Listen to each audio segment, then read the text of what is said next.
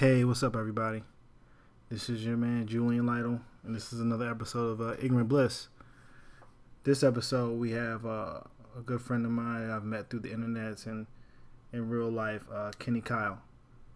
Uh, he first, I think, hit hit the world with his uh, superhero remix covers, and then he's been steadily producing work and putting out comics ever since.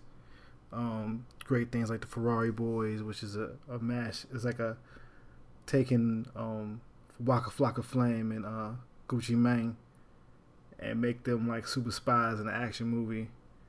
And he has other things like uh, Death Trip and Rhyme Travelers and Tales to Suffice. And he's worked with Big Boy and he writes for Mad Magazine. He does a whole bunch of stuff. But uh, soon or right now he's coming out with a book from Devastator Press, uh, like an activity book called Stay at Home Scarface.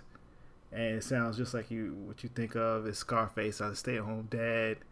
And it's an activity book like the ones we all used to do when we were kids with the coloring and the mazes and the and the connected dots and all that.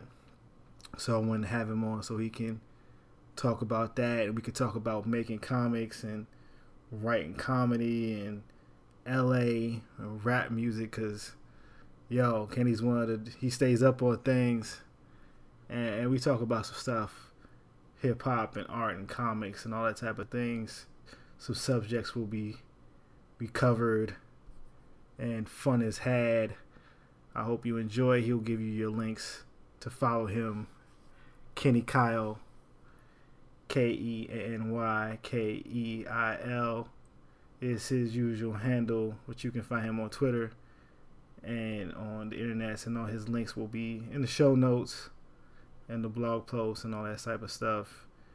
If you listen to the show, you know you can find me, Julian Lytle, L Y T L E, on all the social networks. And also on things like SoundCloud, like the show will be there. Um, uh, please leave a review on iTunes, the website ignorant-bliss.com. It's also on Google Play now. So, so yeah, enjoy this claw talk on Infinite Earths, major keys, and all that.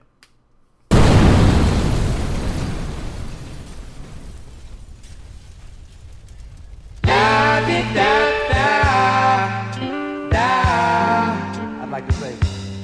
La da da da di da da la. Let me tell you, I'm out here from a very far chance to be a star.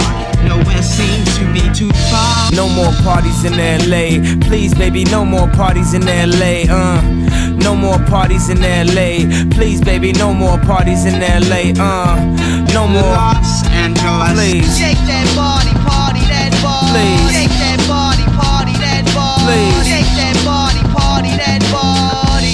Hey, baby, you forgot your Ray Bans, and my sheets still orange from your spray tan. It was more than soft porn for the gay man. She remember my sprinters and I was in the great van. Um, well, Los cutie, I like your bougie Angeles. booty. Come America, but do me. Well, let's make a movie. Hell, you know my repertoire is like a wrestler. I show you the rope, connect the dots.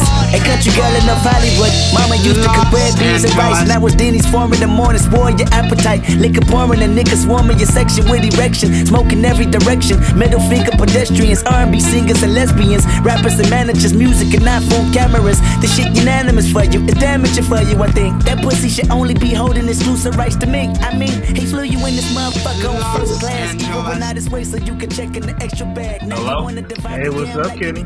Hey, man, what's going on, Julian? It's all good, man. It's all good. Uh, I'm glad you was able to uh, finally come on the show.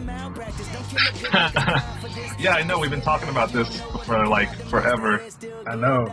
Thank you for making time. No problem. No problem. It's been a while since I spoke to you like in any audio form. I think it's been like like a while since I like saw you that one time in San Diego. In real time. Yeah. Yes. That was like uh, 2012? I don't even know. I think it was before Oh, that. it's been a minute. Yes. It was first Obama term. First Obama term. Yes. The way we can, I Right. can, I can So do we- time. We get we we opened up like the first hundred days, and now we're clo- closing it out. You know what I'm saying? That's how we do it. so man, how are you doing, man? I'm great. I'm all right, man. I'm chilling. It's a beautiful day out here. Out there in California, right? Yes, sir. Yeah. Late, lately, uh, they've turned Tony, Tony, Tony into a liar. Yeah. Y'all been having rain. I'm like, man, El, El Nino called them on their bullshit. I know, man. For that's sure. What that But we forever. needed. We needed it though. I mean, like it was like a couple summers ago. Me and me and my wife tried to go to the lake, and they were. We got to the lake. We drove like an hour, and they were like, "No, the lake is closed because there's there's no more lake." And it was like, "What?" Bruh. I mean, yeah, I was like, "No, what? No more. There's just no lake. I'm sorry. You have to go home." Like, damn, like it was just so dry out here for the longest. But uh, so yeah, that was that was a blessing. But you know, nobody knows how to drive or react when it uh when it happens. yeah. But it's good. It's good. It's sunny now. Back to normal. Hopefully, there's not too much noise. I got my window open. Let me know if there's any uh, audio problems. Bro, I don't care. When when the helicopters come through, I'll close it. But Oh until, yeah, the ghetto birds. Let them ghetto birds. the sirens or whatever. Well, you looking yeah, like man, but it's good. that Wait, video. where are you at? Are you in DC? Yeah, yeah. Or- I'm in DC. Okay, cool. All it's, right, It's, it's, it's kind of spring-like today. nice. Uh, I actually like the winter, so it's like my time is ending. You're the Ice King. Yeah. Yes. You know what I'm saying? God. The nice king of the. Game of Thrones. You know, got my, my snow zombies. yeah, yeah. I, I love. Yeah, I'm like I'm all about that autumn like overcast, which means there's only two weeks that I really love it out here. But I'm I'm kind of learning to like the sunshine, I guess, reluctantly. Yeah, you guys are like summer and springtime, like all year for the most part. no sea. Yeah, that, I mean that was a thing because I, I came from Louisiana. We've been here for like eight years, but when there's no seasons, it's kind of like uh, Bill Murray and Groundhog Day. He's just like you. It's hard to mark the time. That's crazy. That's what I do. What part of Louisiana are you from? Um, up north, uh, like no, no, nowhere anyone's heard of. Uh, I grew up in this small town, Arcadia. Uh, it was most notable for being, I think, around where Bonnie and Clyde got shot down. I think that was the last exciting thing that happened there. Oh dang. Um, Shreveport, uh, just kind of up and down this stretch of I-20. Um, my whole life, uh, and then just like hit like 26 was kind of just like, all right, let's let's go to the city. Like, all right, let's check it out. So we moved out here. so you gotta go from the west side. You gotta go to the west side. Exactly. You've been dirty south so long, it's like I gotta go to the west side. yeah, yeah, exactly. Man, that's what's up. How long you been into comics? Um, like, uh, in whatever capacity. I mean, reading them, like, probably the story you encounter a lot. Just, I mean, I've been reading them since before I could read. Uh, and as far as pursuing them artistically, uh, I, let's see, I, I would have, I started out in graphic design, like, I think we're around the same age. So, like, I got into college thinking I would, you know, you go into graphic design, you don't know what it is. You just know it's like you like art and you don't want to be broke. Yep. So you pursue that major. Um, and there were like it was like that time where like there were jobs when you went into college, and then by the time you got out, they're like, oh no, th- there's no more jobs. Sorry. So it was like that weird era. But I got into advertising for a while, and I was doing that and design full time. Um, and it was only really about five or six years ago that I started freelancing. Um, and then just that's just been a crazy hustle where I just kind of do whatever comes along. But uh, you know, I've been pretty regular in Mad Magazine for the past five years. Um, before that, I was doing my own self-published comics, and I'm still doing that.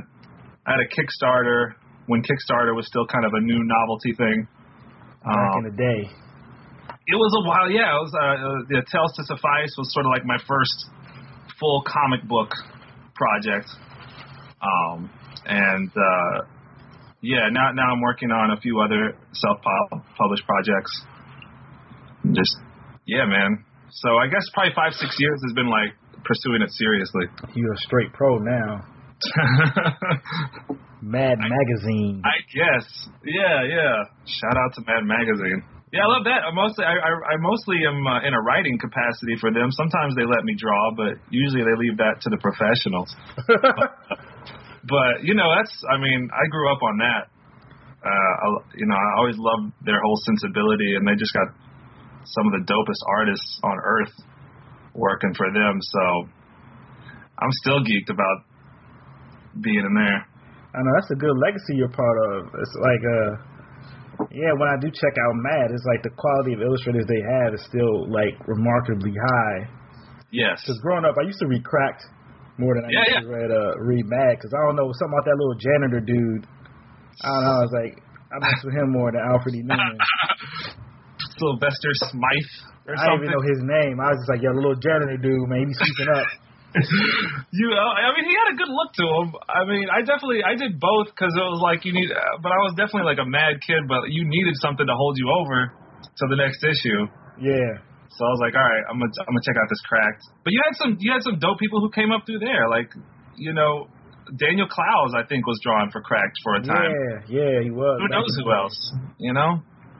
Yeah. People need to do a retrospective on Cracked because now all they do is post up like weird little like articles about things like pop Yeah. culture conspiracies. I'm Top reading- ten plot holes. Yeah, like, and it makes sense. It's not even like they're like the freaking BuzzFeed of like pop culture shit. Like it was a, let's break down this random ass movie and why why it didn't suck or why it did suck. I love it. They'll leave. Yeah, it's food for thought. Sometimes they found a lane. You know. Props Yeah. to them.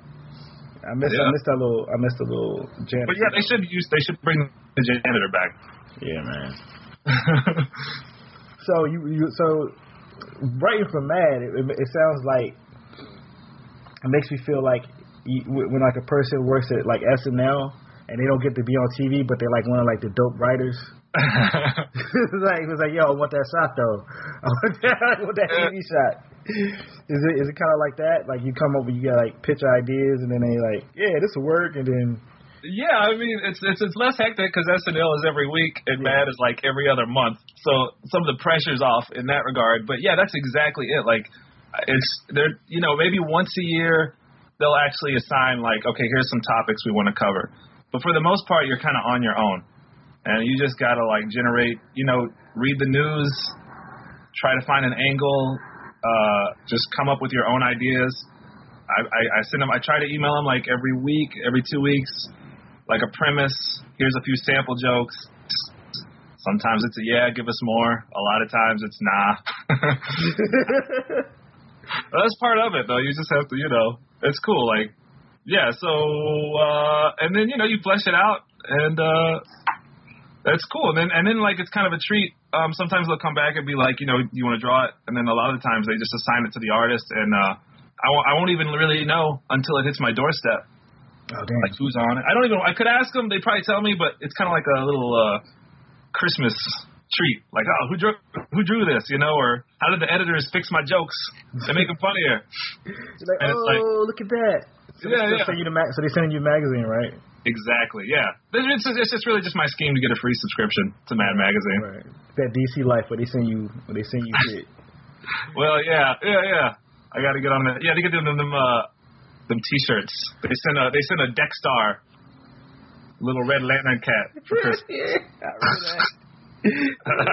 that was a weird. That was a weird era. That was a weird era. They was really pushing that goddamn cat.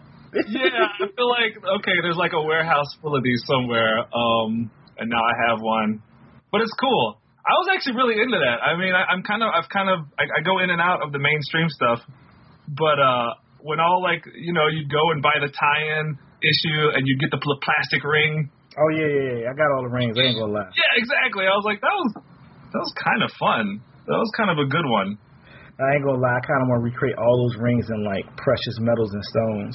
Oh yeah, yeah, yeah. Should be the most baller shit ever if I was like a, a record exactly like an A and R. Because I don't want to be a rapper, but man, what? There's- yeah, yes. Yo, all the rings done? Like what? Like what? Yo. What you know about the Sinestro ring and like white and like yellow diamonds and gold? Yellow, yeah, yeah. like, ooh. Like I know you envious. I know you hateful. Yeah, what was it? Red- Just rose gold anger. oh yeah, some nice, a nice little with some some rubies in it. Like, Yeah, uh, yeah. Ooh, making me furious, ain't it? Ooh, look at my fingers. be hateful with it, just be just disrespectful. yes. Oh Yeah. man. So man, Tales for to Suffice. I have that. I remember you gave that to me. Oh, It was hot. It was hot fire. But yo, I ain't gonna lie. The joint that got me right was Ferrari Boys. ah, yes. Man, what made you come up with that idea for Ferrari Boys? Um. So like, for yeah, I mean, I'm, I think your listenership is up on this, but Ferrari Boys was a was a collab album between Waka Flocka, Flame, and Gucci Mane, and um, that in itself is iconic. But what I loved about it was that it was kind of came out at the same time as Watch the Throne, so you sort of had these two super groups and you have so on one corner you have Waka and Gucci, and then you have Jay and Kanye. It's obvious who's going to get the most press, Yeah. but I was kind of I'm kind of like I like to root for the underdog. I got that contrarian streak in me, and I was like, and you know, I mean, I'm I love you know I'm from the South. Um, I, I work you know I have a foot in comics and a foot sort of in the music industry too. So I, you know I, I write um, for video treatment sometimes. So I sort of have a connection to these guys, not directly, but as far as their music. So I was listening to the album, and I mean, like they've got this title track, "Get Out My Lane, Ferrari Boys," and it's just like I just heard an action movie. I was like, I want to see these guys in the Ferrari on some like James Bond shit, you know. Uh, uh, you know, I want to see them like like if, I was like if Michael Bay made a Ferrari Boys movie, or if it was like if it, if they sold it to like some sort of knockoff Hanna Barbera studio to make like a Saturday morning cartoon, like what would that be like? So I just just really like a lot of some of my ideas. It's really just like at the time I'm kind of sleep deprived. I got a ton of deadlines, and I just think of an idea that's just sort of funny to me, and so. And then I just kind of black out, and then like I wake up two weeks later and I've made a web comic. Um, and I'm like, what? When did I do this? But I put it online and, you know, printed up little books, and it, it, the people who get it love it. And I'm glad you did. It, if I take it to Comic Con, it gets a lot of blank looks. Like, did you make did you make these guys up? But yeah, basically, I put them in the Ferrari, and I had them in their first adventure. They're sort of like government agents yes. driving around in, the Ferrari mobile. Yes. Um, you know, Waka, I gave him a British accent for like the first two episodes, and then he lost it. it. Yeah, they, yeah, they, they basically got to stop. Dr. Dre discovers a uh, who's he's an actual doctor. He discovers a meteor headed for Earth. He tells Obama, Obama and Biden get him on the Ferrari phone. Best Biden ever. Biden, Biden's wild in this one.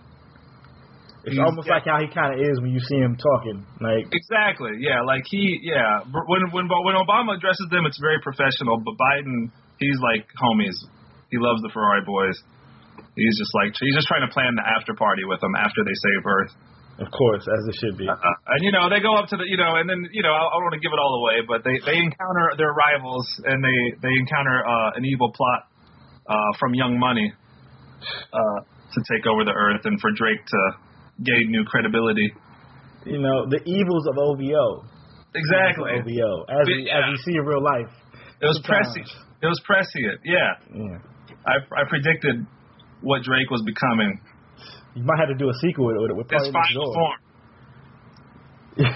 I had a trilogy planned. I got through this. Um, there's a sequel I started. I need to finish it, but you know, you, you know how it goes. Your hear webcomics here. Hey, sometimes Yeah, it's like okay, "Uh, I'm tired. I'm tired.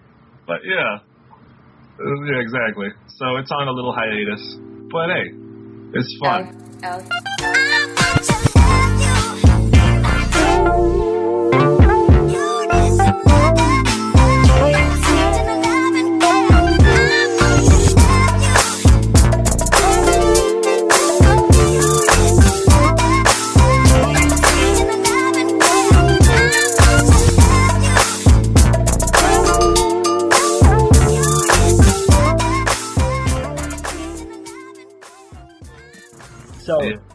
when I was reading it, and then like um, I know you did a couple other things. Like you got you got the dope rhyme travelers, which I see you promote, and it's on Comixology. Yeah. What's that? What's that about? It reminds me. I ain't gonna lie of um, ToeJam and Earl. Oh I- yeah, I mean that's probably it's probably in there because ToeJam and Earl was huge to me when that came out, and it is. It's like you know, Rapid Aliens. This one I came up with uh, Gustavo Vaca, who's uh he's, he's a he's a writer, he's an artist, um, art educator, uh, curator, just uh, really all around cool guy. Kind of I kind of came from comics, and he kind of came from more of like a fine arts graffiti world. But uh, we hit it off, and we came up with this idea for like an all ages science fiction comedy hip hop comic where the Rhyme Travelers are an interstellar group of like a hip hop funk band, and they're on tour in the multiverse. and they're just they're just going from gig to gig, and you know they're not really trying to be heroes. They just want to play the show, but they always run into some villain who's trying to like destroy the galaxy or take over the world. Um, and they sort of have to become heroes in order to get to the gig. Yeah. so, and that's super fun. Yeah, that's yeah. We got that one on Comixology. Rhyme Travelers. We're about three issues deep into it. How long? How long is this this arc? Is it, is It's it- you know what each each issue is a standalone. Okay. You know, it's it's a it's an all ages thing. I mean, adults will definitely appreciate the tons of references we throw in. You know, you'll have Krazy Kat and Rock Rakim getting referenced in the same panel. It's pretty nice. Uh, um, we just kind of try to out reference each other when we make it, but we but we're also mindful of the fact that like no, we want your kid to like it, and they might not necessarily be down for a six issue arc. yeah. So you know, the first issue they get they get hired to play uh, an evil intergalactic shopping mall. Uh, second issue they crash land on like a western planet where dancing is outlawed. Oh, so it's like Footloose. Yeah, yeah, exactly. Like fistful of dollars meets Footloose. See, that already sounds like fire. with a little bit of kaiju uh, and a few other things. There's always many layers, hashtag layers to these things. The third issue was kind of we kind of took a step back and did more of like an introspective, sort of like uh, Jack Kirby meets uh, LL Cool J love raps. it's like Uh, romance comics and, and LL Cool J love raps. So Exactly. Yeah, yeah, yeah. Cosmic romance. Well, you know, hey, I mean, Kirby, Kirby did um, cosmic and he did romance, so I guess it's all uh, you can tie it all back to him. But uh, definitely, like, yeah, our our main our main the character who's the MC for the group, Flowtron, is a mecha. He's a robot, uh, but he finds himself um, uh, falling in love with a character, and he didn't know he had feelings. oh, So he has one of those uh, alone in his room. Sometimes he stares at the wall moments. very very Aubrey like. Very Aubrey like. but the group has to pull together and save him from that fate. So no disrespect to Aubrey, but yeah, yeah. That's cool. That's cool. Yeah, because you've been having a lot of projects. What's the um? I forget the name of the other one. The other comic you have on Comixology. Yeah, man. The um the one that seems like that reminds me of like a Hitchcock yeah, yeah, definitely. Yeah, I, Hitchcock I, my thing is like I don't make comics, I make annuals because I got so many projects. I can maybe get one out a year. But the that one I'm working on the fourth issue now. That's called Death Trip, and okay, uh, yes. Yeah, that's very that yeah, the, the the cover has a very like Saul Bass Hitchcock feel. Uh the story is I think is kind of a result of me reading a lot of like 60s sci-fi but also like modern day manga. Um Mm. Like it's sort of a mixture of those influences. Um but basically it takes place in this future where uh medical technology has made it so people can kind of live forever. Uh but they still get bored. So it's like this dark comedy where, you know, people want to go out with the biggest bang. Uh, so my main character arranges their death trip. He's sort of like the travel agent for them to live out this final fantasy of theirs in this sort of virtual reality world. And as a result, the job takes a toll on his mind. He starts to kind of lose it. He's going crazy. He might be unraveling some sort of grand conspiracy um, in his in his company, or he might just be losing it. You can't really be sure. Um, that's that's going to be like a five issue miniseries. So I'm I'm I'm breaking down. I'm doing the breakdowns for issue four now. Um, the first three are on Comixology. Uh, yeah, that one's that one's been getting a good reaction. I'm excited about that. Yeah, I need people to take a look at that because that sounds great. What were some of the um, what's some of the manga influ- influences that that that you're pulling from it and making this story? Um, I'm just sort of looking in general at sort of just their storytelling style. I'm definitely a fan of One Piece, Uh, a lot of stuff that you, I mean, you were pretty pivotal in getting me to check that out. Um, I got into Bakuman. Don't. Mm, that book. Yo, Bakuman is so like I actually got a I had this weird opportunity. I drew this four pager for uh, I want to say Oharu or Young Jump. It's one of the Shueisha collections. Oh, word? That, that isn't Shonen Jump.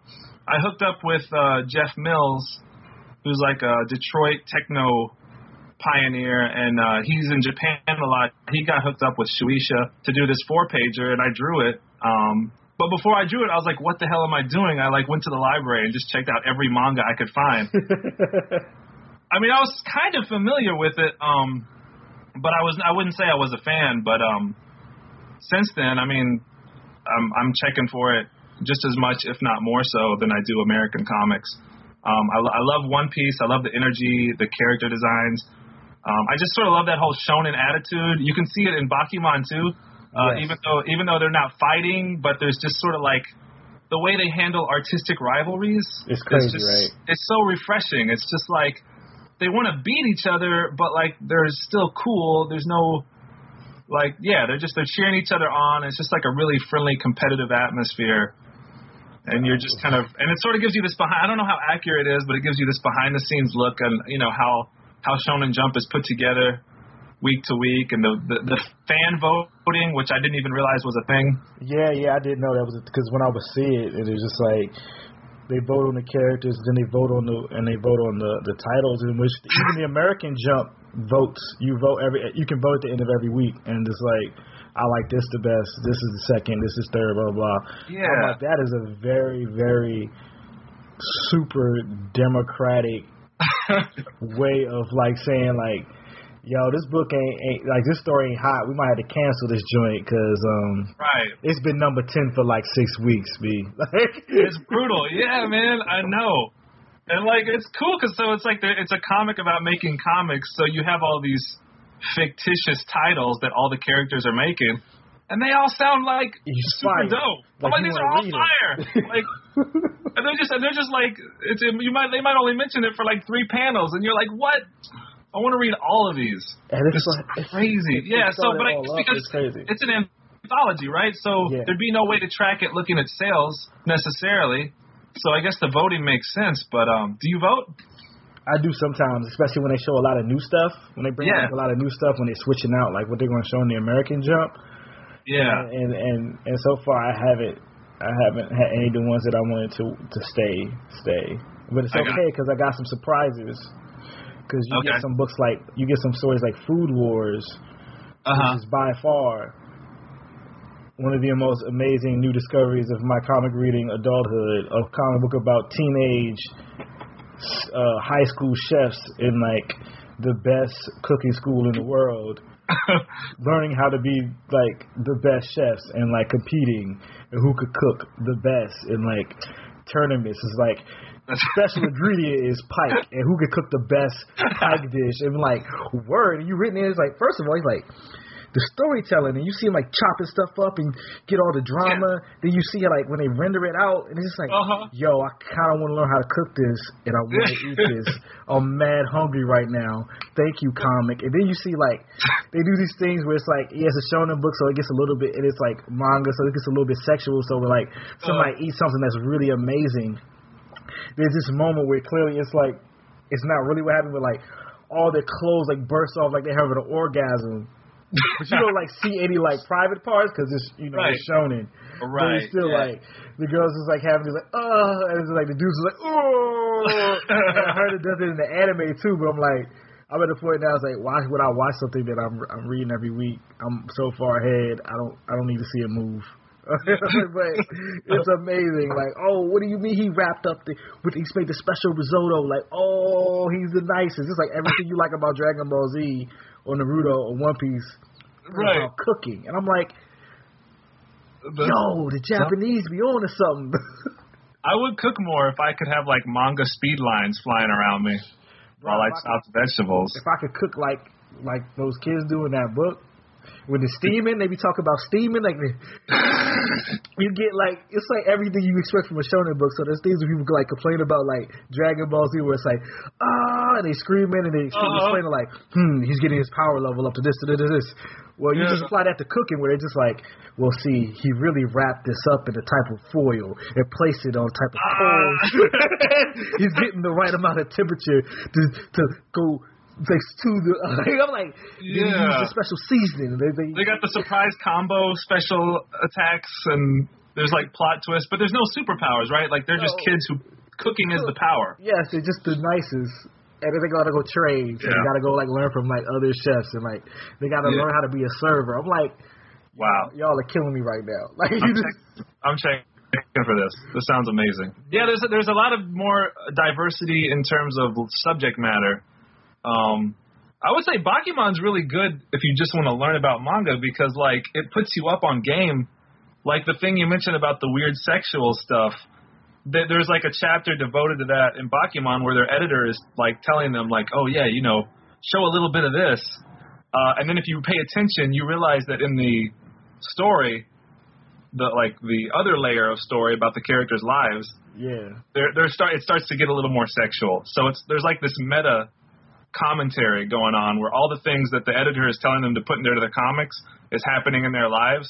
Like the editor comes out and says, "Oh, yo, the middle chapters kind of suck." Yeah. because like they're slow and nothing happens. And for real, it was actually kind of hard to get through the middle chapters of that book. But like the thing that kept me going was like, oh, I think they know it sucks because the editor is sitting here telling me middle chapters always suck. yes. So it's like, oh, like super meta. It, yeah, I mean, I love that Grant Morrison his approach to meta. This was like a totally different way to go about it, and uh, it was just a cool read.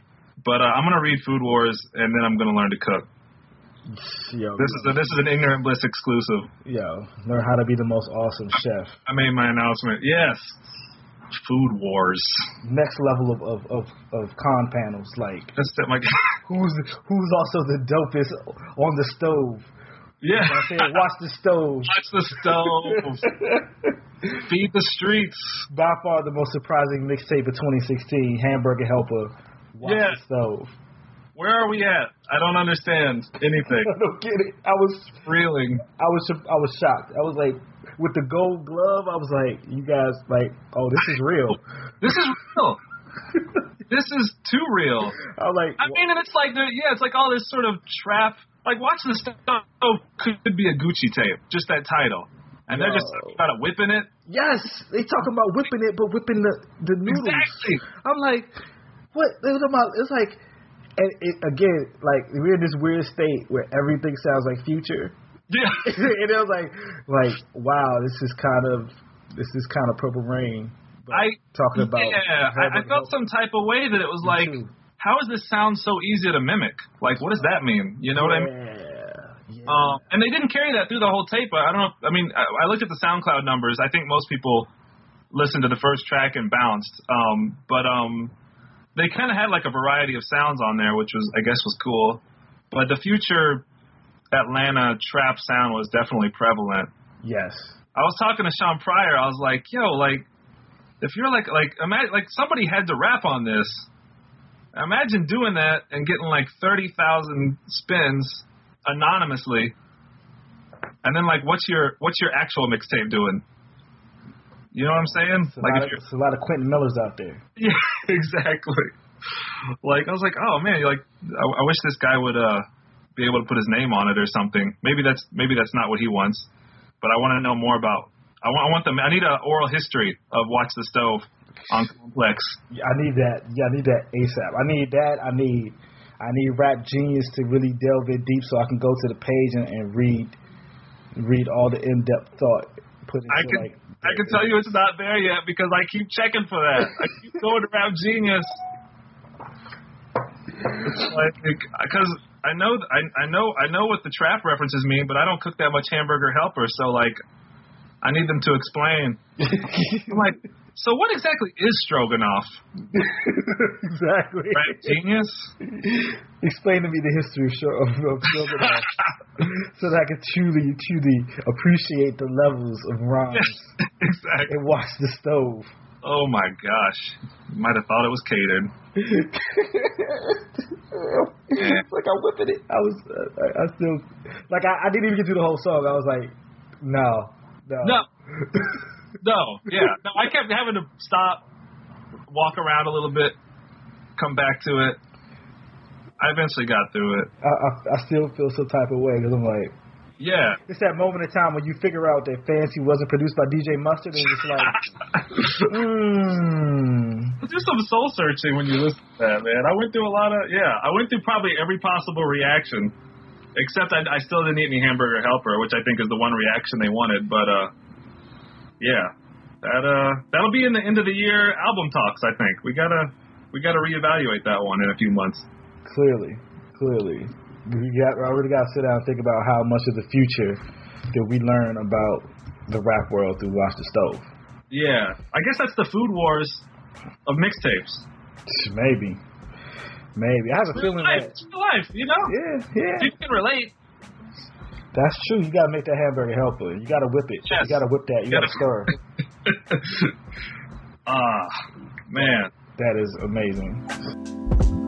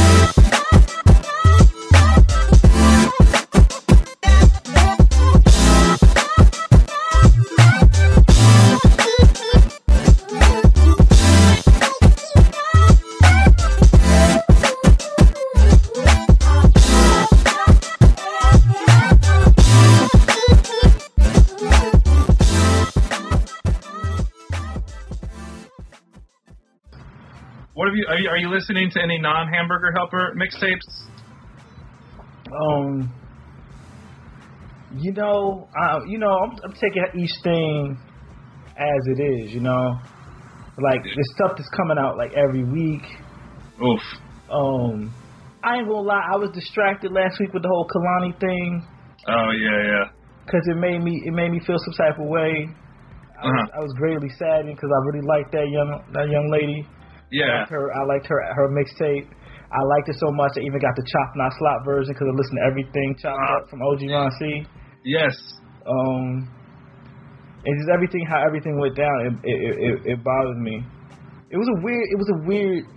It was a weird week of like cheating and how it's like tenuously connected to like urban hip hop R and B music. Cause then like the whole like D'Angelo Russell ran Yeah. out Nick Young and Nick Young is the fiance of Iggy Azalea, but nobody really cares about Iggy Azalea. But like she was appreciative of finding out the, the info, but everybody like hated on D'Angelo Russell. Then his PartyNextDoor, and like everything was just felt too close. It was too weird. It was too much basketball and like Love and basket. It was weird. yeah, it was like It real was weird, and it's like, man, it's just so. Yeah, I mean, I just feel like it's not my business. I'm not gonna act like I wasn't reading, but I mean, it's like if it's if it's real, it's definitely not my business, and if it's a publicity stunt, I don't want to pay attention to you. So either way, I just like. I kind of just don't. I just want to look the other way. But and you had a lot of weird discussions about who was violating this code and that code, and I don't know. Yeah, it was a weird week. It was a weird. Twitter got too real. yeah. It was a Yeah. moment that if things could have if things would have went a little differently, yeah, we'd have all been questioning how like Twitter, Instagram, are whole different levels. yeah. What's yeah? Exactly. I yeah. I guess we yeah. But we live to tweet another day. We're gonna be Yeah, we still get, yeah. get the memes. We still get the memes and the and the funny tweets. yeah, man. I sometimes wonder if the next generation is just gonna throw all their phones in the ocean. Who, And just- say they're going to have phones, man? Well, whatever. They're yeah. That's true. Like K4 might not have a phone, man, but he might have a communication device. That's true. He might be walking around like the Power Rangers. He's just going to have like a device that can do all these things. He's just like, oh, Yeah. Be like, get off your Zord. like, like, yo, Look at what are you doing? Yeah, so man. um, I'm still listening to. I'm still listening to that that uh, Ty Dolla Sign. That's my that's still my dude. My, my Yeah. favorite Ratchet and uh, Ratchet and B singer. I'm still I'm still dealing with this life of Pablo BS because I paid Kanye twenty dollars, B, and like I still ain't got the final version of his album, man. yeah, it's, it's it's like the cloud, And- creative cloud, Kanye. Yeah, it just the thing is that makes me mad is it's like I pay I pay for the, the software all up front, B. Like I need my final version. Like like Adobe will still give me like a full version and serial number if I decide to give them money for Acrobat, you know? Right. but like like I still I'm still dealing with Tidal giving me these final my access to these final supposedly final versions of of Wolves and I heard he changed Father Stretching My Hands a little bit. I'm like Yeah. and I'm like, I did listen to it, even though the lyrics is garbage.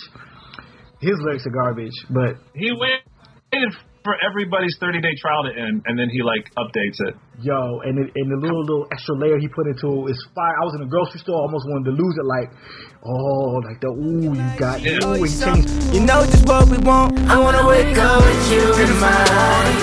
You're the same for wanting more. Nothing in the morning. Beautiful morning. You're the sun of my morning, babe.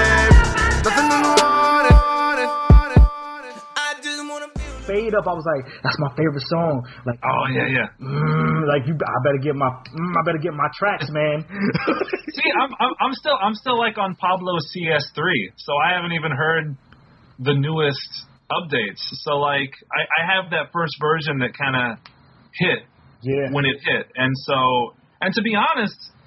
I kind of liked that version of Wolves better than the one that was floating around. Yeah, the, Yeah. yeah, that, that was cool, but I, I, you know, I mean, the the lyrics are like the weakest part. Especially, like it's weird to have a Kanye album and like you're skipping all the Kanye parts. Oh That's a my weird god. feeling. Yeah, that's weird. I'm, I've been doing that. Like, when Father Yeah. stretches my hands, I straight once it gets 10, 108, I just go to like low lights. I don't even listen to part two, which is just Panda. I'm like, I don't.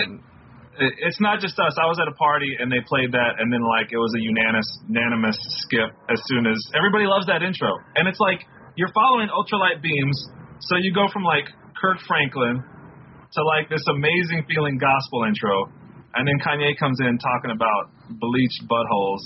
Mm, just that's what makes like- me so angry. Yeah, and I mean that's almost like the perfect description of the frustration of being a Kanye fan, right? Because I mean that's kind of that experience you go through over and over, where you like love it, love it. Oh, why did you do that? You know? I know, like, oh, bruh, like Yeah. this is like that song. It's like if he didn't mess that song up with them lyrics, that song was like another like all the lights or some shit. Like yeah. like when you got that intro, the gospel intro, and then it hits that if Young Metro don't trust you, I'ma shoot you.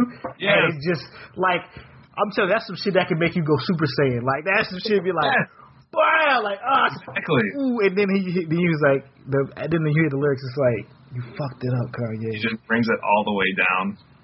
Like you fucked it up. Like I, like, and it's thing because there's so many. Like I don't know if you heard the version of um Freestyle Four that Tyler did with, uh, with ASAP Rocky. Yes, I saw. it. Yeah, yeah. I'm not crazy. I'm a fu- Oh shit! Floopy goober motherfucker. Floop fucking goober. They ain't ready for what we about to bring back. They ain't ready for Tyler with the green hat. They ain't ready for the Wang Sat niggas. like Fuck is niggas talking about, nigga. We gonna die, legend. I hope you stacking. I hope you putting some money to the side, my nigga, and paying your taxes. Yeah. I hope you not incriminating you and your niggas on songs if you trapping. I hope you dressing yourself and not following niggas' opinions on fashion. I hope them cars that you driving ain't rented just to get some comments on gram. Oh shit, they all because you not the man. No self esteem, hotter than lame. Yeah. Zan every meal. You fucking weak and you robbing your plug. Yeah. You ain't got no plan, but I'm not here to judge. Cause apparently you doing your thing. Talk your I know shit, young nigga. up? I know they see me. Your pants got a flood, little bit Katrina. Oh, you wearing Vans to Supreme season. Stop lying to yourself, nigga. Me the reason. Ah. Right, right now, a little groovy with some nice sounds. this little groupie went to pipe now. Uh, she eating coochie kinda dyke now. Uh, got a new dirt bike, wow. And it meant to go kart, go skirt now. Talk your shit. I really want the LaFerrari, but shit. Can you lower the price down? Hey,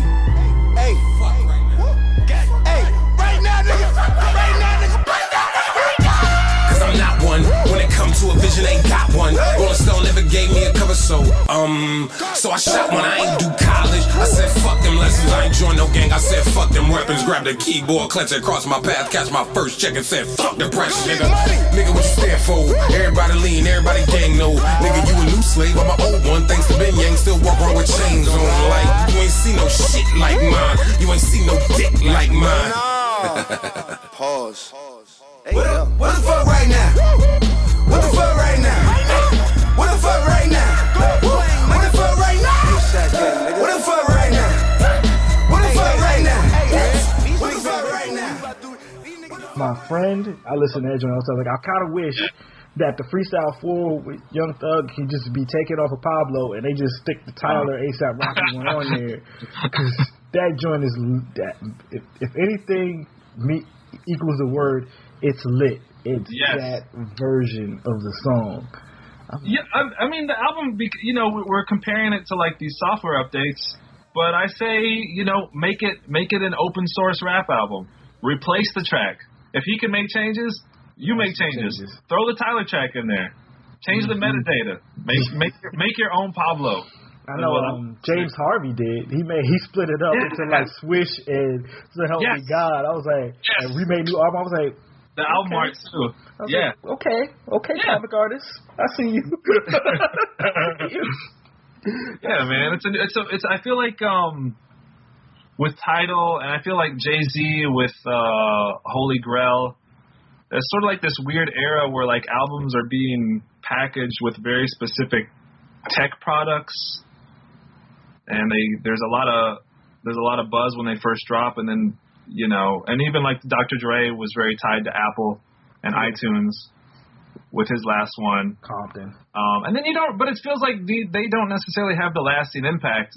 You know, not everybody can get to them because they're tied to these specific things.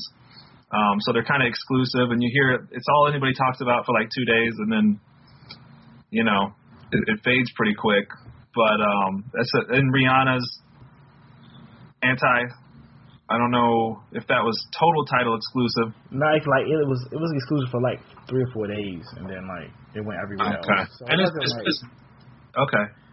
Is Pablo on iTunes? I heard it was. Yes, it popped on Friday. That's how I learned the new versions of the songs. Cause Okay, I got, okay. I got Apple Music, so I was just like, let me see, because Sean, my friend Sean Collins was like, yo, he made some changes, because he didn't hear it, but he was like, check it up on it. I was just too busy fighting Tidal to get my new my new fucking files. I didn't even know what changes that was made. But they're noticing, like, see, that's the thing, because when he says he changes it, I'm like, well, you know, you're a producer. If it's just like little mixing things, I might not even notice on my little iMac speakers. But you're saying they're like significant updates. Dude, it's like they, like folks that made release notes. Okay. Like literally, like there's like a on the KanyeToThe forum. folks made like at this song at this moment he replaced this with this, and then like Complex I think made a, a version of that too. Like so essentially. It's like it's software or a video game. There's release notes for an album. I'm like, bruh, like nah, uh, uh-uh, I'm not down with this. I will rob you all the time if y'all. This is how y'all really gonna do this. Shout out to the Kanye to the forums, man. if Kanye farts, they'll put out release notes. I mean, be- before Pablo came out, they had like a, fu- a fuzzy fo- phone photo of Kanye s- uh, sitting down, and in the background, there's like a whiteboard with track listings. It looked like the chalkboard at the end of 52. and they had it zoomed in like a CSI episode, and they were like trying to break down what the whole track list based on those notes. It's amazing. I mean, I know he's got a fervent following, but that was a whole nother level. I, I had never really been on those forums until the last couple months, and they are passionate. They, they, yeah. It's it's this weird era of like music artists. Like it takes it takes like passionate fan base to new levels that I don't know if like like watching the old concerts of Michael Jackson, see people faint and need ambulances, or like the Beatles. I don't know if it gets to this level of straight geek level nerditry of like Right. like writing down like at this moment he changed the snares on the new version of the song that was released on X date versus the one that came out. I'm Yeah. like, bruh, like that's why I'm just like, yo, man, I'm too old, yo. Put the put the shit out, man. Like, Yeah. put the shit out. Like, I don't care. Like, Yeah. like New God Flow, Good Friday version versus album version. That's as far as I want to go. Like, oh, Yeah. you added Ghostface. Okay, yes, all right, I'm happy. Yeah. Yeah, I just want to talk about the song. I don't know what version of what month of which feature. Yes, That's that's the world we living in. there you go. You got to adapt, I guess. So man, um, you got a new project dropping soon. Yes. Stay at home Scarface. Stay at home Scarface. It's uh it's through Devastator Press. It's a coloring activity comic book that follows the further adventures of Tony Montana as a stay-at-home dad. If he did get shot up, huh? He got shot up, but he he lived in my Oh. version. Oh, okay, all right. He got shot up like every week. I mean, Like Tupac. So he was came not that back. yeah yeah he was just yeah. He uh, he got up out of the fountain and uh, there's like a little intro comic and it gets into his plan how he's going to start a new life start a family. Elvira's there. They get back together. They're going to move to the suburbs where uh where uh, the cartels can't find them. Have a kid. Live a normal life. Tries to change his name tries to go legit Elvira goes to work. He stays at home with the baby, and um, he ends up, you know, old habits die hard. He only knows how to be Scarface. So, how does he juggle that with the taking care of a baby? And it's like, I kind of, I kind of mess with it. It's not all comics. It's, it's, it's like a mixture of comics, activities, coloring pages, but it sort of tells the story, and it sort of echoes if you know if if you don't know Scarface, it's still funny, but if you know Scarface, it hits a lot of the same plot points, and a lot of this he he keeps rel- reliving the same scenes, but except this time he's just dealing with baby. Yeah, he's dealing with father issues. You know, dealing with fatherhood. That it's just sort of like, you know, I, I came up on way too many uh, gangster movies and rap songs, and now I'm in charge of raising a small human. So uh, I'm like kind of comparing that experience, and I'm sort of translating it through Tony Montana. Mm. Mm. You might appreciate it. Actually, when it when it came to me, um, I was actually I was I'm, I because I'm a stay-at-home dad myself. I work from home. I was writing a Jeezy treatment for a video, and uh, and then like my kid is right next to me watching Blues Clues, and I'm like, this is a really specific experience, but it's kind of universal at the same time. And I just you know, and I was like, you know, like how you know how do you how do you you were this person or you you had these influences and you have this side of your identity but then you also have this other thing going on and uh, how does that all mix together? So and it was another one of those cases where I just made a bunch of stay-at-home Scarface comics just for myself. They sat on my hard they sat on my hard drive for like a year I might put a couple on Facebook I mean there's so much just weird random stuff that I just don't even put out I just make it for my own benefit laugh at and then put it in a folder you, you I don't know if you do that Like actually, I uh, after the last year, there's a lot of things I think about, but now I don't execute them anymore. I okay, we'll I, we'll probably get to that. Yeah. Uh, but um, you know, and then you know, Devastator they did a they did a quarterly comics anthology, and then they started getting into book publishing, and they were like, "Do you have any book ideas?" So I I, I pulled those out and showed them. I was like, "Well, maybe I can make like a zine. I think I can stretch this out for eight pages." They're like, "Nah, you should do you should do sixty pages. you should do a book." And I'm like, "Uh, lot. okay." but no, I mean they were right. I'm really happy. I mean it's it really came out super dope. It's on Amazon now. They got to update the cover artwork. It's not final. I, I guess I'm pulling a Pablo myself. There's that there's cover artwork but it's not. You know, I uh, I got to take designer off and put future on it. Something. But it but yeah, it's on there now. It's gonna be out. I think May 1st is the date. And um, yeah, man, I'm I'm really looking forward to that getting out there. Man, I look forward to seeing it because the little stuff I have seen just cracks me up.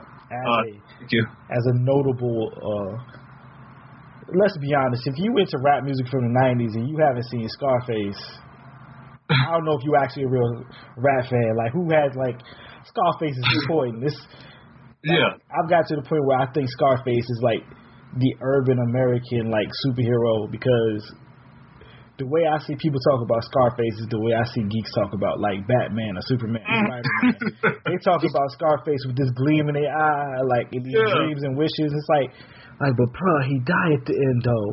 Yeah, but the world is yours, man. Like, yeah, yeah, I know you got to push it though. Yeah. That is right. You got to push it. You got to get the yayo. Yo, yeah, push it to the limit. That's it. I mean, yeah, like I mean that that was one of those things where I would say if you listen to enough '90s rap and you haven't seen Scarface, you kind of already have seen Scarface and you don't even know it. Man, the first time I sat down to watch it, I was like it was already like well, I mean it was it came out before I was born, but I mean I didn't watch it until maybe like '98, '99. But I already knew every line to the movie. Who was that dude who Jay Z used to put on all his tapes? Pain in the ass. Yeah, yeah, he would do like Car- he'd, he'd it would be like a mix of Carlito's Way And Scarface. So like I I didn't know which movie was which, but I knew those lines, so I'd hear him in the movie and I'd be like, oh, I feel like I've already seen this movie. But I mean, but you're right. I mean, he he he definitely when he gets you know I wonder how many rappers watched it all the way to the end because it's like yeah, it doesn't really work out for him, but he he's so magnetic and you you just can't take your eyes off of him and the performance he gives. And there are like things he does that you can learn from, like the moves he makes.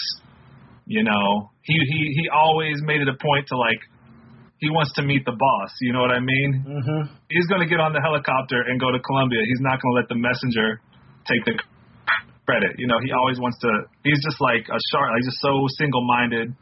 You know, I would I wouldn't say role model, but I mean, his grind is respectable. He's a fantastical, fantastical like character. Like he has, it's a weird hero's journey that Tony Yeah. Montana goes through. That's way different. Because I remember I bought the special edition where they had like the OG Scarface, Yes. the 30s, and like you know the Scarface. What I say. Uh, Earth Two Scarface and what we should call Earth One Scarface. Yeah. Like, and I was like, that movie's completely different. Like gangster Yeah. 30s Scarface is like it's kind of like he dies, but the whole thing is different. right. Yeah, they just took the name and kind of. I think they're. I think they're remaking it again though. I think they're working on. Yeah, they are. It's supposed to Doing be it Mexican. again. He's supposed to be Mexican this time. I have never seen the 30s um, Scarface, but there's this movie from the 30s called The Public Enemy. It's got James Cagney in it. Oh, that movie's fantastic though. And that's another one of those cases where it's like it's all about the character because like you you can describe the plot and it's going to sound like every other gangster movie but like James Cagney and Al Pacino they both have this almost like homicidal Bugs Bunny quality Mm-hmm. and you're Yeah. just like you can't take your eyes off of them just the way they move I mean it's so exaggerated the way they speak just the no fucks given whatsoever uh yeah, just characters like that are amazing, and it's like, yeah. So I wanted to see what that dude would be like as a dad, because it's like, it's kind of like Scarface. Like dads in Scarface, they're always like tired, paranoid, grumpy. They own a lot of tropical shirts. I mean, there are parallels. There are parallels. I didn't just pull it out of thin air. I don't think. it's so funny because like I went to buy this book because I want to. I hopefully you got some connect the dots in there. Yep. It's an activity book, so like connect the dots is my shit. They got to connect the dots. They're pretty easy. slow. Um, but I got the connected dots. I got the mazes. I got some word jumbles, some word searches. I got some draw your own. You know, with the activity book, you can tell they just got tired or they just ran out of budget, and they're just like, draw what you think it looks like, kids. it's okay. Yes, words at the top of a page, and it's just Yeah. like it's just like, oh, okay. Oh, do it yourself. Yeah, man, I got like a, some uh, some Mad Libs, some Dad Libs. you gotta you gotta fill out the fake. Uh, you, you gotta you gotta fraudulently fill out a uh, daycare application. He's his way up. Like he's like the same way he worked his way to the top of the drug game. Now he's working his way to the top of the dad game. So he's got to like get into the best daycare. He's got a he's got a he goes to the bake sale, and he starts making all this money. You know. Gotta have the best cookies and brownies on the block, man. Exactly. Gotta have the best. Exactly. Push it to the limit, even with baby. Push it to the limit. Yeah. Yeah, man. This sounds this sounds amazing. I'm I'm so looking forward to Stay Home Scarface. Like, I hope any everybody who listens to this go buys that because. Like it's Scarface. Like it's something just like it's Scarface. It's Scarface. Tony Montana. Like like yo, like Giorgio Moroder made that soundtrack. Yeah. Yes. It begot us Daft Punk. it begot us Rick Ross. Like we wouldn't Oh. have Maybach music if it wasn't for this movie. I if you ever if you really pay attention, I also reference um Scarface from the Geto Boys very slightly. I was like, oh, I'm gonna do all the Scarfaces. Oh, the Scarface. I know. Ah. It'll be I'm yeah man, I'm super pumped. Thank you. Oh man, one thing I want to get into is your process, because Yeah. it's like since I like I, I like you know I've been doing this for a while. Like you have a, a, a way in which you draw, but it's also I can tell like it's it, it feels like it's vector, Yeah. and I, it's I'm always amazed at people who can do so much sequential art in vector art because I get hella frustrated. Because I'm like, yo, I just just give me a pencil and paper, eh, eh, or give me like a Wacom or something in, in Photoshop, and I can kind of get through this. But like, you going heavy with the just the clean vector illustrations, and I'm like, do you do you jump in with that first? Yeah, I mean, I, I I think that's my graphic design background. I kind of wish I could get a little grimier with it. I definitely envy people who can take a, a pen or brush to paper, but uh, there's something about how clean it is. And I, you know, I'm coming out of a, I'm coming out of school. I'm comfortable in Illustrator. So when I first started making comics, this is like some crazy, like serial killer shit in my process because I didn't have a Wacom yet. All I had was a mouse. So every time I drew like a brushstroke, I was I would take a pencils, I would scan them in, and then with my mouse, I would fake the brushstrokes. Oh man. And like I if I wanted to be like I drew them as shapes because I didn't even know about the thing where you could turn the path into a shape yet. Mm. So I mean, I don't even know how my hands work after that.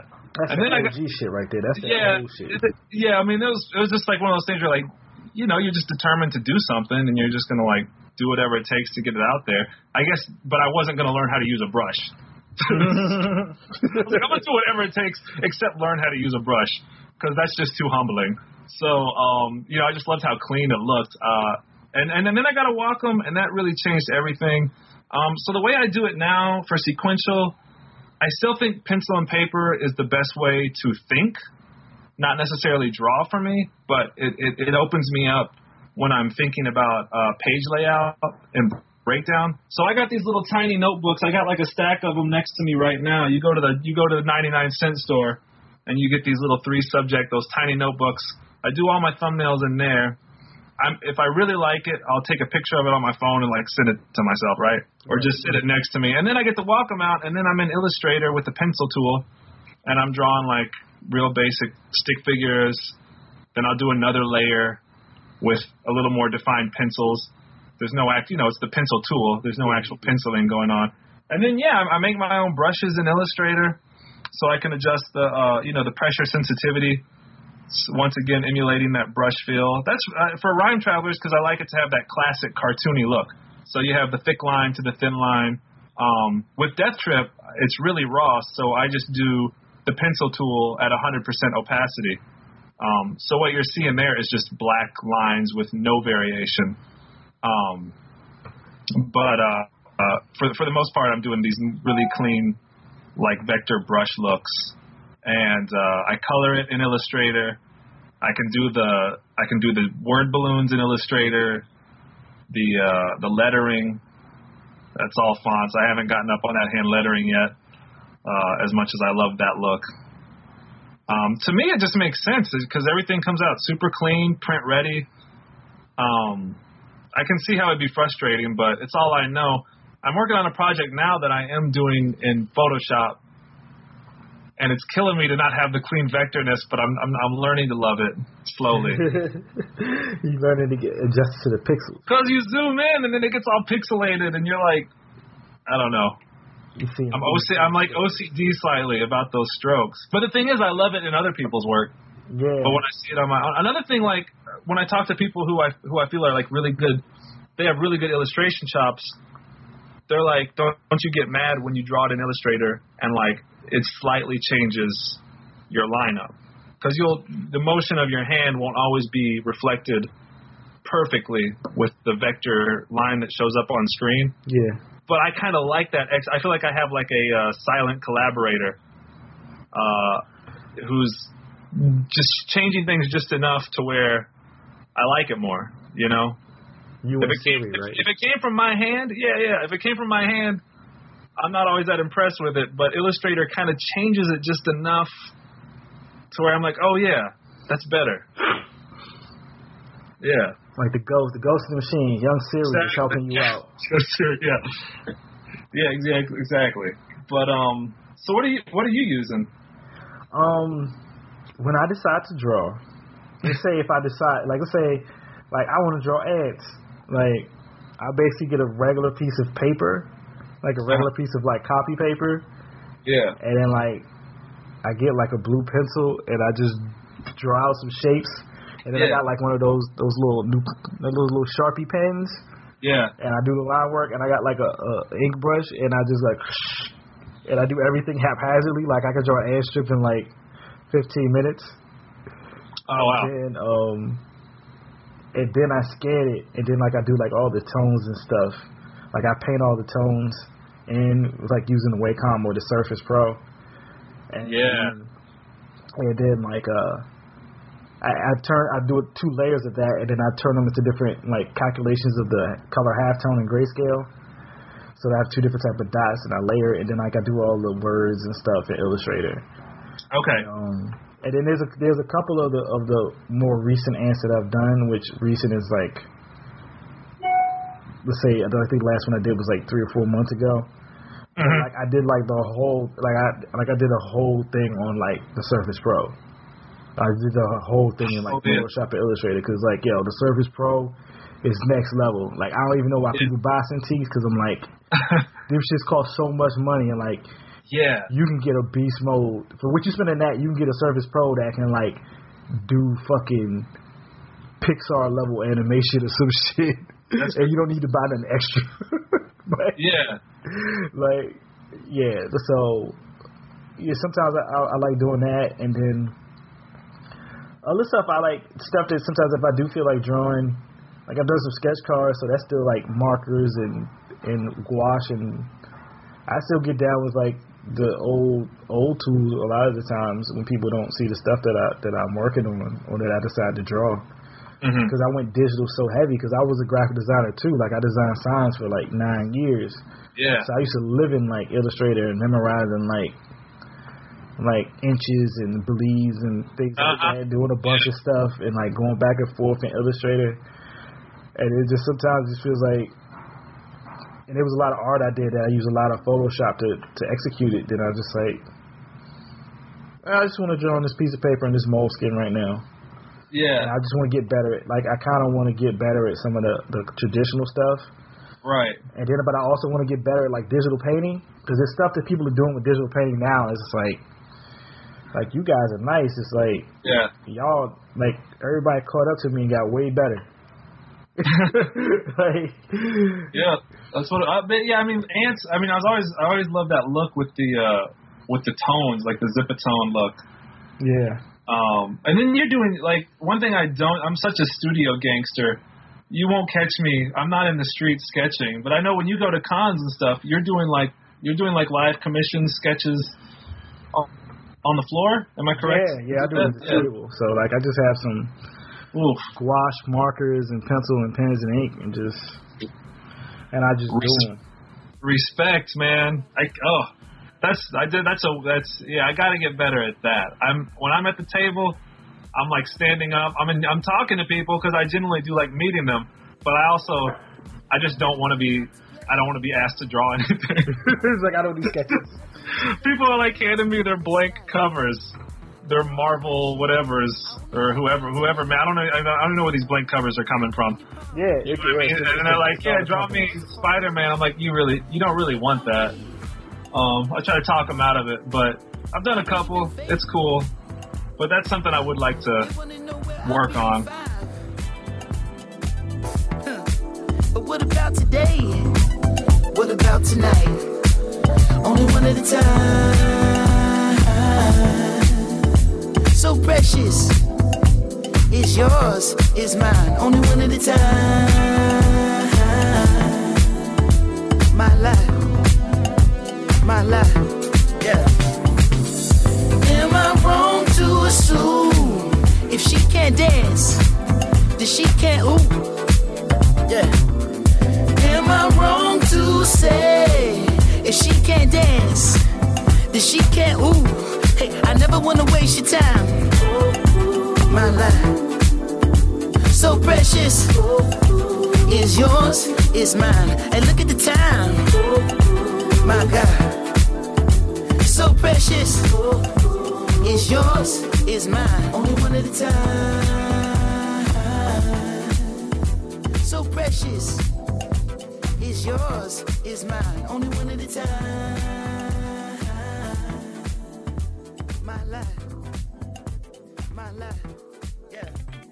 Yeah, man, it's it's it's a it's a pro. I just know it's like I never have books to sell Yeah. because every time I look at printing books, I'm like, y'all want me to put out how much money? Yeah. And like I only I don't even want that many, and and like I like I can't even like even if I can afford it a little bit, it's like it's gonna take me like years to like make all this back, and I'm like I don't even read like I don't even read paper comics no more. So it's like this weird thing. It's just like Yeah. yo, I read all my comics on my iPad. Fam, like Man. like I'm Yeah. supposed to print this, like, and I had this weird thing now, and this weird, I'm in this weird place where it's like nobody really talks about my comic, so I was like nobody really wants to buy my comic, so I'm like there's no reason for me to print my comic. I don't even know if people still read was reading my comic for the last year, so I was like, Yeah. I put out what I put out, like, and I don't need to print it. Yeah. The, the I try to do it real small scale for these shows. Just what I'll need. yeah, You know, I might sell out. I might not. Usually not. But I mean, it's if we're really going to talk shop about like the hustle of it, I, I try to just like look at it as you got to look at the networking component too, I guess. So like, I might make a comic. I'm not going to get rich off that comic, but it might also just be like a really expensive business card that might lead to something better. that's true. So I'll say like having that real estate in those shows, if it's the right show, and the people there click with what you're doing. I've had like cool relationships and opportunities come from that. But as far as like approaching the shows in and of itself as a, a money making opportunity, it's just I don't see how it's done, man. Because you're you, you shell out so much for the money, you got to buy the table and that self-publishing is hard. When I did when I did that Kickstarter for Tales to Suffice, you know, I'm like renting a van, driving down to the docks, pick up a, it's like a half a ton of comics. Mm. I I had to load them off the van, carry them upstairs to my apartment, Mm. and then it was like, oh, what's that? What's that toxic glue smell? Oh, I think it's the half a ton of comics I just brought upstairs. So then you got to bring them back downstairs, put them uh, put them in a garage or something, and I still got quite a few of those sitting around. So uh, I'm I'm definitely happy to have publishers, and I'm really happy to have Comixology because you can you can sell places where you can't physically go, Yeah, and you never have to run out, you know, of books or reprint. I'm like that. I don't really buy a lot of paper comics either. I like digital. I can live with it. yeah. It's for me. It's like I don't get this joy out of turning the page.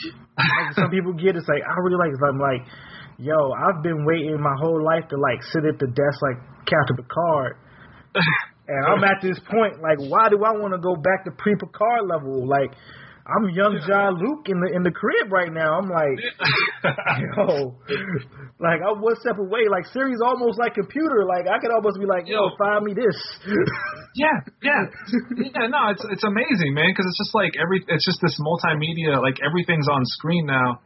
Um, I think it's kind of going to blur the lines between, okay, this is a book and this is a cartoon. You know, we're we're breaking down those walls, and I think we're going to see a lot of exciting new art come from it.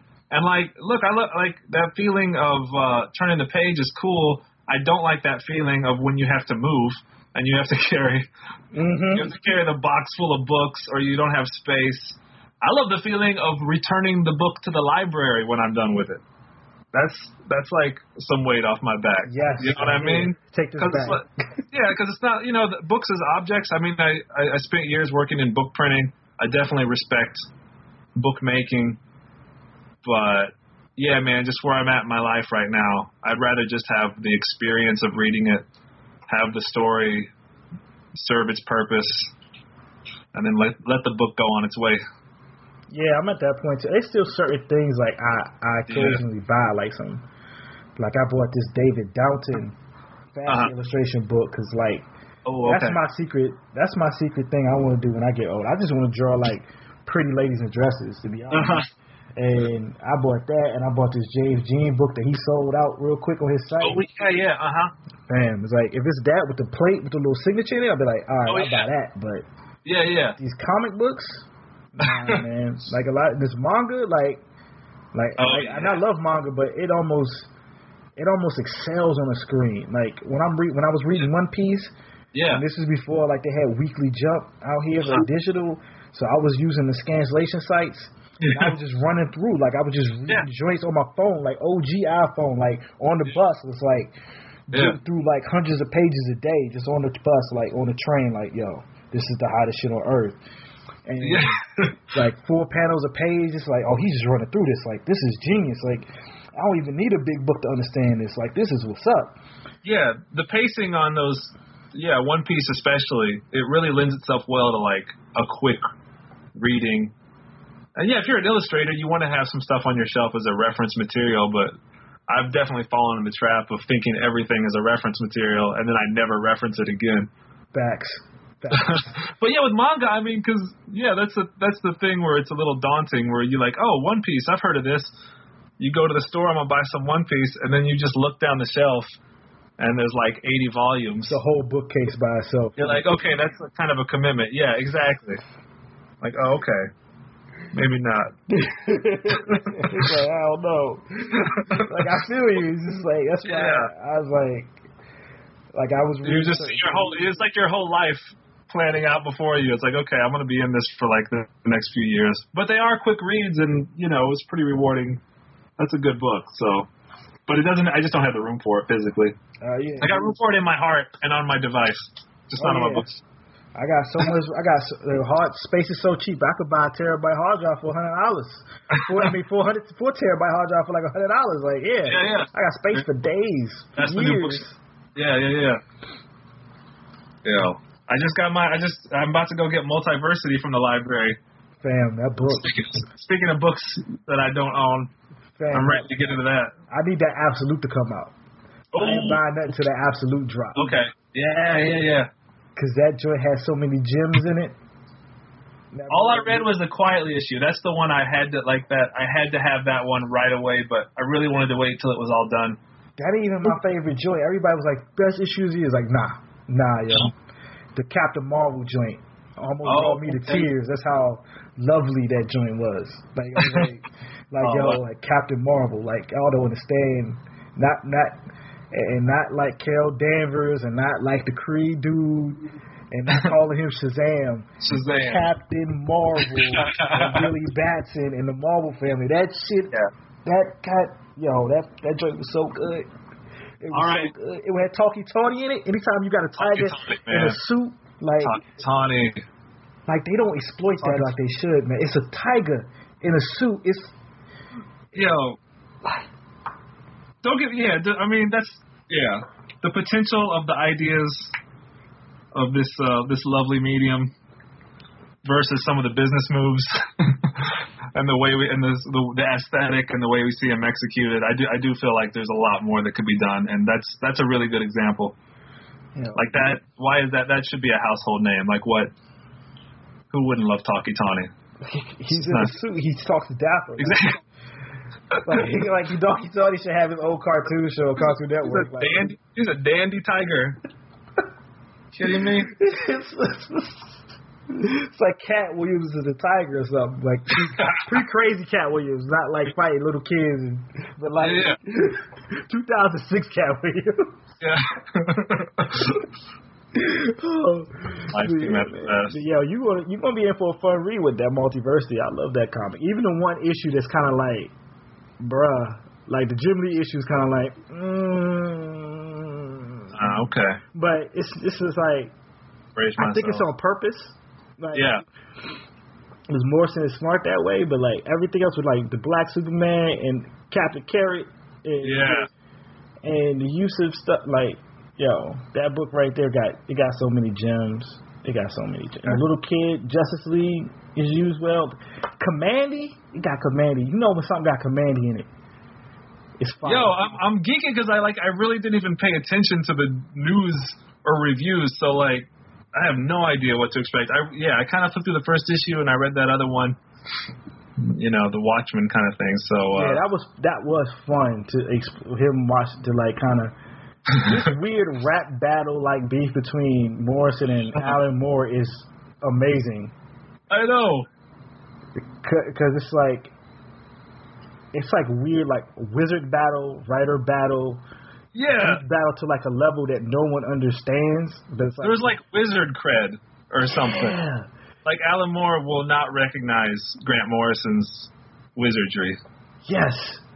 And it's awesome because I think if you're like if you're like a hip hop fan that reads comics, this is like right up your alley. You'd be like, oh, he's shooting real shots. Yeah. What is Morrison going to do? And you Yeah. might read something and be like, oh, that subliminal was fire. and it's like people are like, this Yeah. is stupid. This is boring. It's like, no, this is the best part of the comics. yeah, I mean, yeah, I mean, their their their their sensibilities, like it is, it's it's been mostly subliminal, I'd say, and then just like real sharp, sort of passive aggressive digs at each other over the years. You keep waiting for it to boil over. I mean, I know I do because we're kind of spoiled with beefs in in 2016. It, it, everything just explodes, you know. I want it to be Wiz Khalifa and Kanye on Twitter. Oh. That's not going to happen. I know we won't get that. It's, it's a little more literary. You know, you have to look for this. It's like symbolic disses. But it's in there. I read that Supergods. He got a few. He got a, couple Got a few shots there. in. Yeah. Yeah, I feel it. I feel it. We we don't have any real real comic beef that's entertaining. but this this Moore and Morrison thing, I every time it pops up, I I like like oh I got to block out like 15 good minutes. I got to read this whole Yeah. little Alan Moore interview where he like shoots Yeah. shots at DC, shoot some shots at Morrison, shoot some shots at like all of geekdom because like while y'all still eating off my ideas that I made up 40 years ago, because like I'm like yeah yeah yeah, and then the people's like Alan Moore's a dick. I'm like nah, the review the, the interviewer asked him a question and he gave an answer. yeah, I'm here for it. I'm absolutely here for it. And the interviewer knows what he's doing. He's like, okay, anything tangentially related to Alan Moore, I know I can count on him for like uh, an ice cold soundbite that's going to just piss off all of geek culture. It's like geek And it's like- it. he's kind of not wrong. And then when you get mad like that, you almost help prove his point to an extent. Yeah. Like, don't take it personally. If you're making comics and Alan Moore says comics suck, it's not like he don't don't think he read your comic and thought it was bad. That dude's not even looking. He's not checking for you. At all. I know, right? Just let him cook. Let him be Alan Moore, and just enjoy that. And you know what I mean? Like that's the thing that I think in comics where it doesn't quite translate. The the beef just you don't have to pick a side. Actually, you know what I mean? Like Just enjoy the spectacle. Exactly. Like, like, this is fun, guys. Just let me Yeah, go your your identity is not at stake here. Just enjoy what's happening. Enjoy the gift these guys are giving you. They put him on too high a pedestal. That's why Yeah, that's yeah, that's what it is. They treat him like he's the best ever. I'm like, and the older I get, the more I read, I'm like, nah, he's good. He's good. Yeah, He ain't the greatest of all time. He ain't Michael Jordan. He ain't Jumpman. you got you got to show me some super miracles to be Jumpman. Like yeah, he got too many peers. He's like Magic Johnson or something. Like Larry Bird go. is still there. yeah, yeah, yeah. I like that. I mean, I'm, yeah. The, the older I get, the more I can't even. It doesn't make for very fun conversations, but I can't really even get into the best ever mentality anymore. But you see what happens. They build it up, and then they tear it down. yeah, man. Same old thing. But yeah, I feel you. Yeah, I mean, he's he, he put out some amazing work, but, but you can't have a best. You can't have a best ever. It's like there's too much. There's too, much. I don't have a top five MCs. I leave a I leave a spot reserved. Like, please tell me that all of my five best rappers haven't come out yet. Because then what am I listening for? You know what I mean? You know what that's I'll have a top four, and then I'll leave an open seat for somebody I haven't heard yet. that that means that you still listening. A lot of people, there's a lot of people, especially in our age group and older, that stop. They don't care no more. So they can they can have a top five because they stopped Yeah. listening. Exactly. We still out here listening like, oh, oh, this Yeah. tape came out. Exactly. Hmm, play. Yeah, yeah, exactly. You gotta. I don't want to be a dinosaur at this age. Yeah, I don't want to. Yeah, like push the T. I still go outside. Like he likes to say, I go outside. yeah. yeah, man. Uh, yeah, I, I think there was like a so there was. I mean, I've definitely been through points like in my late twenties where I was like a little age beyond my years. I definitely went through like a backpacker phase. Um, I've I've been through it all. You know what I mean? Growing up in the South and like you got so into No Limit that you kind of had to almost retreat from it uh, and, go into the underground a little bit. But uh, I'm at a good place with it all right now. I think there's room for all of it. If I don't like it, it's just not good to my ears. I'm not going to make some academic case against it as music. You know what I mean? Yeah, I think I, yesterday I was I was in a discussion with some adults about music and rap music, and the point was like rap music is a sucks. It's like nah, it doesn't suck. It's just like you really really like the '90s a lot, and like what we listen to right now is like this beautiful party music about depression. Because when I listen to all the music out right now, it's Right. it's bouncy, but it's like all the lyrics are so sad and depressed. I'm like, mm-hmm. this is no one's dealing with the fact that we're listening to people go through depression through and coping themselves through like purple sprite and Adderall. like when you when I listen to Yeah. Future, I'm like, yeah, this is fun. It can get you bouncing and like people lose their minds, but like clearly Future's going through some shit. Exactly. Yeah, I know. Yeah, there's yeah, there's definitely that darker side to it. I don't really see people getting into. I mean, I'm definitely like a '90s kid. That's my comfort zone, and I I'll call that stuff some of the best, you know. Um, but you got to take it all on its own terms. Yeah. If I'm if I'm saying that you know if I'm saying oh it's not real rap because it's not lyrical, I kind of feel like I'm no different than the old heads when I was younger who thought rap itself wasn't musical. You know what I mean? There's no melody. It's not music. Well, guess what? Now we got melody. The word count went down. Mhm. But we got melodies and we're bending the language. And harmonies and, And, um, everything. Like, And it's serving a purpose. Like, yeah, whatever these guys are going through, they're not the only ones. There's there's like a wider cultural thing happening that they're speaking to. Um, I'm I, I yeah, I hope they find what they're looking for. yeah, like I don't I don't have an answer. People are like, oh, Happy Future. You know, I don't like Happy Future. I like him. You know, like when his life is shitty, that's when he makes the best music. And I mean, like, oh, I don't know how to feel about that. I know, right? Because it's like, am I enjoying the future putting out like six things a year? Yes, Yeah. but I kind of want him to get to a healthy spot. If he only puts out one, I'm like, Yeah. hey, at least he's good.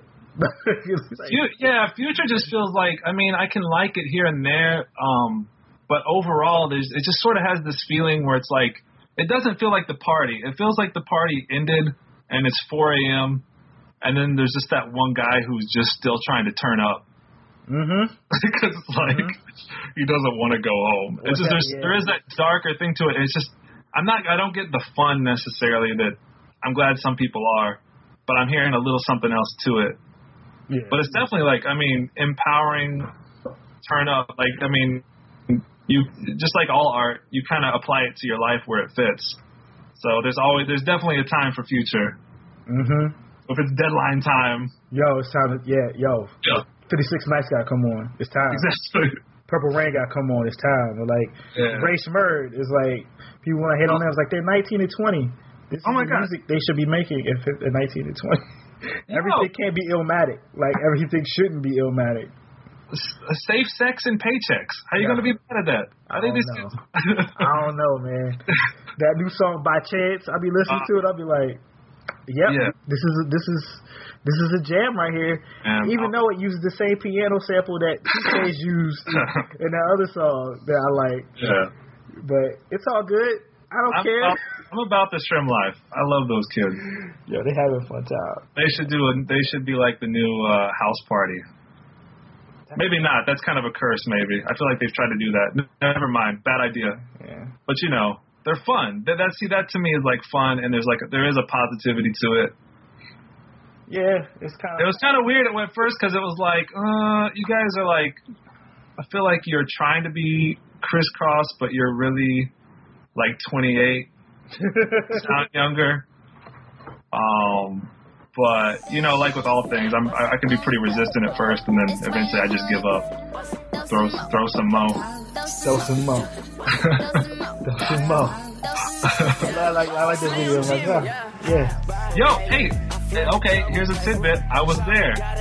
What? I, I wrote that treatment? I wrote that treatment, and they shot it at a skating rink in Glendale. And I usually don't go on. I don't enjoy set because there's a lot of sitting and waiting, and I don't really have a job to do. I don't know how to function if you don't give me a task. But this one, it was like, I'm gonna, I want to roller skate with Migos. Like, of course.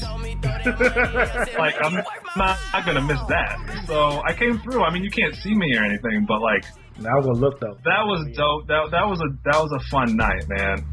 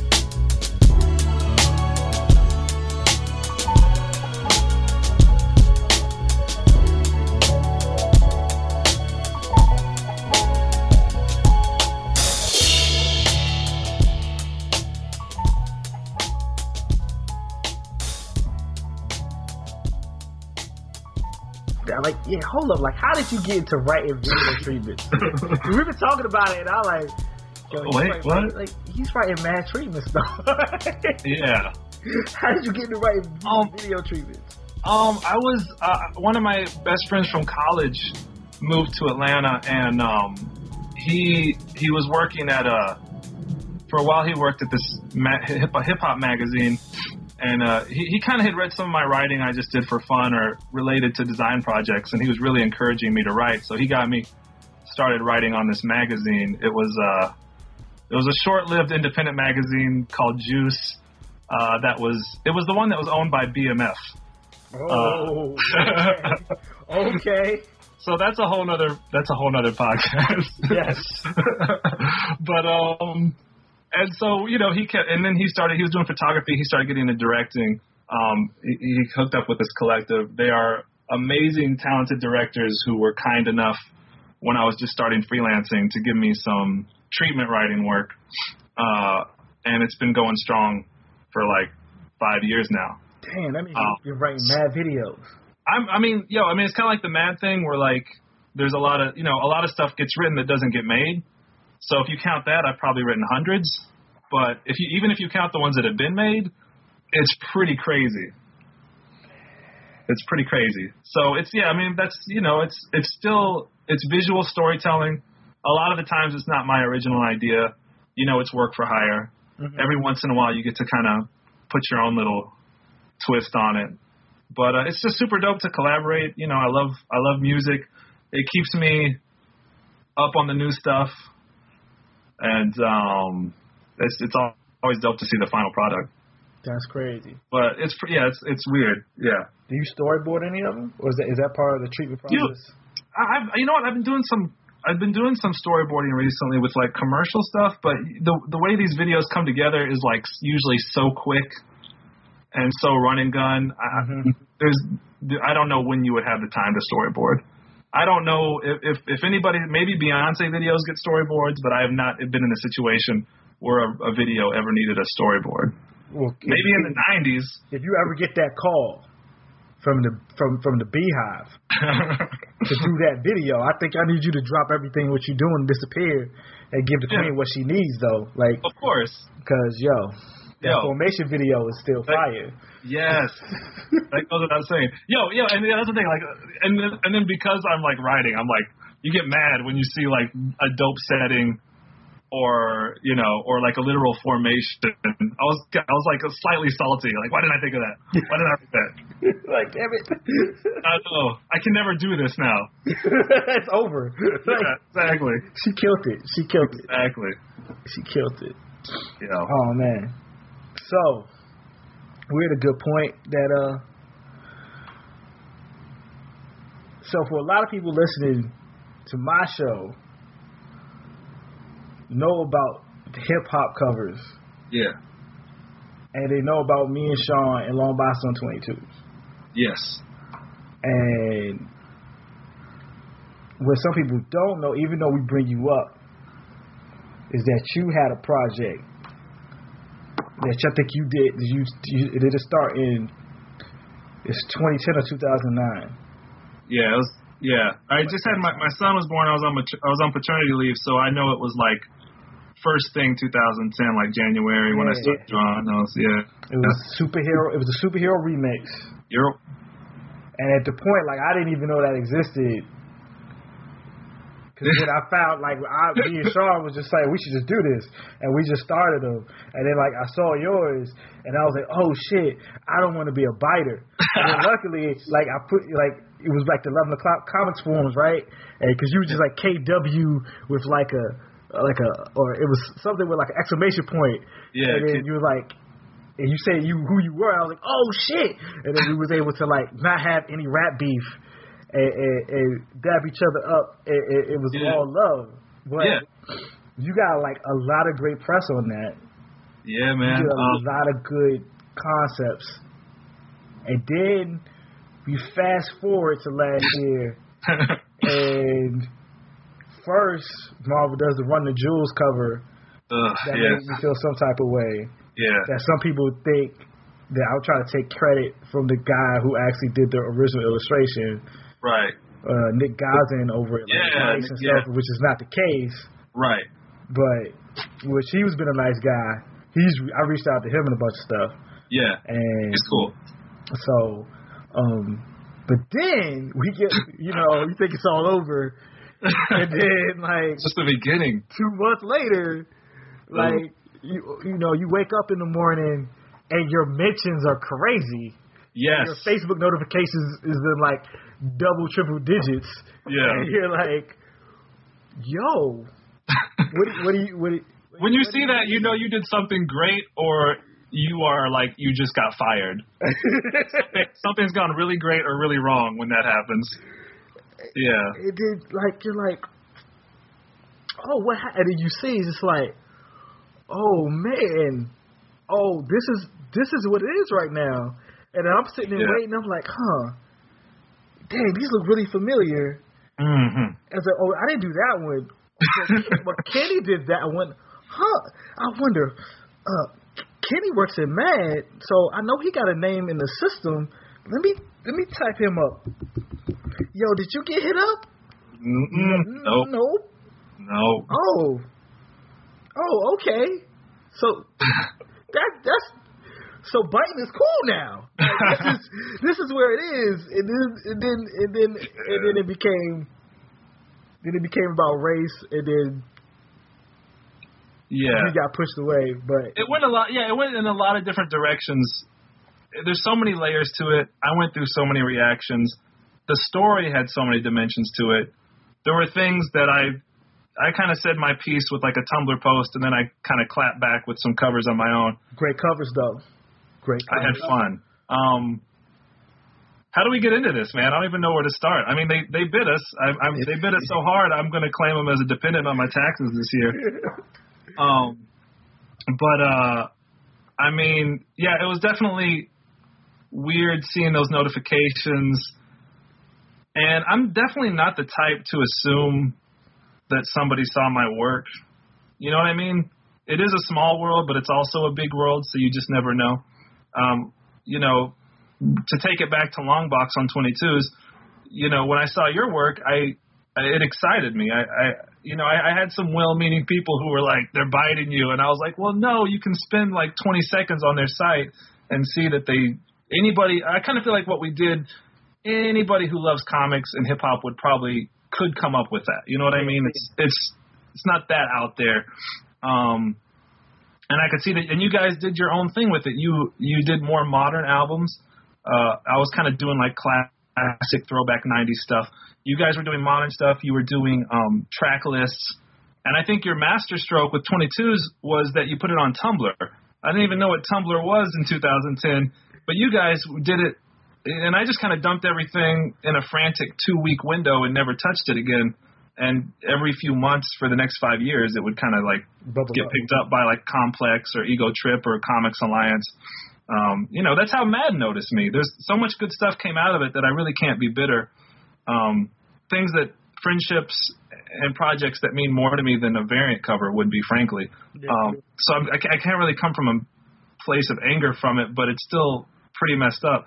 But um, to the point of you guys going on Tumblr, I feel like you guys were doing more than just expressing an idea, but you were kind of helping to cultivate a community. And I think more than the idea was maybe Marvel was going after that audience. So in a sense, I feel like we spent a few years doing free R and D for Marvel. You know what I mean? Yeah. we there there may when when I did those covers they, they caught on because even though it was like an obvious connection to some it, it kind of was like the spark. People got excited in a way where they just hadn't seen those things two to, put together like that. Um and then you guys kept it going and took it to the next level. Um and then it kind of proves that there's a market for this stuff. And you know a business's function is to make money. So marvel being that they realized they were they were leaving money on the table. You know, if you look at their variants, you look the next week after the hip hop ones, they were doing cosplay covers. Yeah. So you know they're you know that's cool, but you can see what they're doing is they're looking at fan communities. They're looking at sort of like subpopulations within their base, and uh, who who can we reach out to? You know, uh, and then you can argue that the variants themselves are kind of whack because of what the what the retailers have to do in order to get them Oh yeah, that bothered me. But I, there's so many la- yeah i mean there's so many layers dude because it came out and i was like yeah i felt like we had been bit. I knew for a fact that they had seen my stuff. I i think it's pretty safe to assume that they'd seen yours. Um they didn't reach out to us in any capacity. Uh in hindsight i'm glad they didn't but at the time you're like why not? You know what i mean? Like what's up? But i guess i'd rather have done it on our own terms than be like one of 50 under the corporate constraints that they would have been under. But no disrespect, like I mean, to the artists, like there are some beautifully illustrated covers.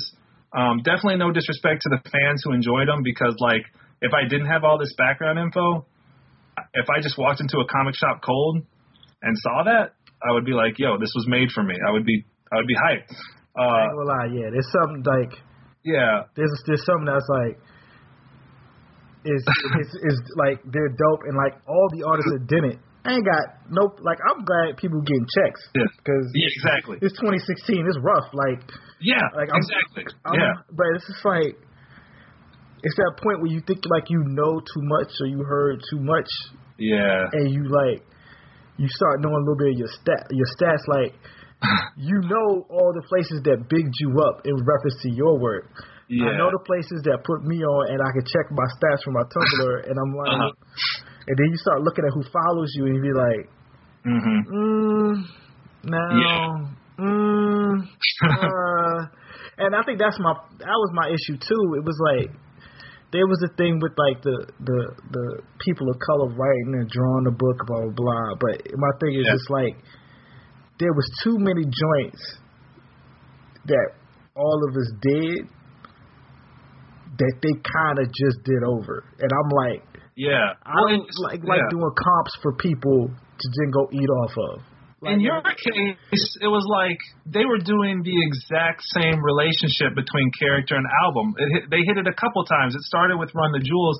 Like for me, like yeah, I mean it's the general idea, um, and maybe I got some press for it and this, that, and the other. But I saw some really direct, uh, let me just say, analogous uh, coincidences uh, where like they were doing stuff that was, yeah, it was almost like they'd used yours as comps, you know same character, same album. What they do? Peter Par- they did Miles on Illmatic. fan, when I saw that, I lost it. I was in an Uber. man. I was with my friends. We just came back. Like I was outside. I was living life. I saw that shit pop up on my phone, No man. and I was like, "Are you kidding me? For real right now?" I think I tweeted at I asked Alonso, like, "For real though?" And then like, Yeah. and he followed me right after, and I was like, "I don't even know how I'm gonna feel about this." What does that mean? What does that mean exactly? mean? Yeah, man. I don't. I don't get. Yeah, man. I don't get it. But yeah. So there was. yeah, that definitely. I felt some type of way on your behalf, and it's just like Axel, and then Axel's on Ebro pronouncing it Nas. I don't know how to pronounce. I don't know how to process this. Like that's what that, that made me. happening? It's so it. And then, then the thing was, they just they did. I like. I don't know if you should do anything. How many were there? Fifty-two. You shouldn't do anything fifty-two times. It's five months of it because Exactly. So it was like it was this thing where it's like it, it, it was, and you know, it's kind of it's it's it's kind of funny that like I think Axel's the only one still tweeting about them at this point, but like it was kind of this thing that just kept coming back. So you'd get kind of like you you get kind of maybe salty, and then you'd be at peace with it, and then you forget about it, and then the next week they roll out the next batch, and everybody's sending you links, and you're just like, all right, Can I live? they're doing exactly. Yo, man, but it was like, yeah, because it came out, and you know, I was kind of glad that it did spark the diversity conversation, you know, and because you know, honestly, I almost didn't say anything, and it was that Tom Brevoort, you know, the the dude with the hmm. The tiny fedoras. Yeah. Oh, I, I know Tom D. Brevoort. I know what he looks like and how he sounds. He mis he kind of mishandled some questions that were dealing with their hiring practices, culture appropriation. He answered that in a really cynical, kind of brush off way, and that was the first time I actually felt a twinge of anger about the whole thing. At first, I was like, "Hey, look, some of the greatest names in comics got bit by Marvel. We're in good company." Mhm. But then when I get when I when I sense that kind of contempt on their ends, that's sort of where I had to like kind of speak out a little bit. And I'm I mean I'm a white guy and I'm barely in comics, so I'm not the one to lead the conversation on diversity in comics. So that was one reason why I took a step back. I just kind of wanted to see how the conversation played out. I was like, oh, it's it's bigger than me. It's bigger than hip hop, as Dead Prez said. Um, and I, I let that conversation take its course. But then I started getting these messages of like support, kind of, from like artists and some rap bloggers, and like there were, I appreciated them, but there was this sort of subtext of like, don't bite the hand that feeds you, or like, don't bite the hand that might one day feed you. Um, no one really wanted to publicly say anything about Marvel. You know what I mean? Mhm. And I was like, that really rubbed me wrong because I felt like that's kind of like that just made me feel like it was like a toxic work environment. And um, I think if people, I think creativity is like the opposite of fear. Um, so if you're fearful and you're a creative, you're not really going to be doing your best work. Um, so I really started feeling some type of way when I started picking up on this this sort of undercurrent of like, you know, yeah, it's whack what they did, but you know, I really can't. That's all I can really say. Like, you know, sorry it happened. Uh, uh, but I, you know, but they won't say. And I'm not telling people they need to put their names on the line. I don't blame them one bit. But if uh, if if Marvel has that kind of environment and they're that big of a piece of the direct market, then you're kind of dealing with the whole industry that has that problem. Yeah. And that's when, you know, I'm not the most punk rock dude. You met me. I'm pretty middle of the road.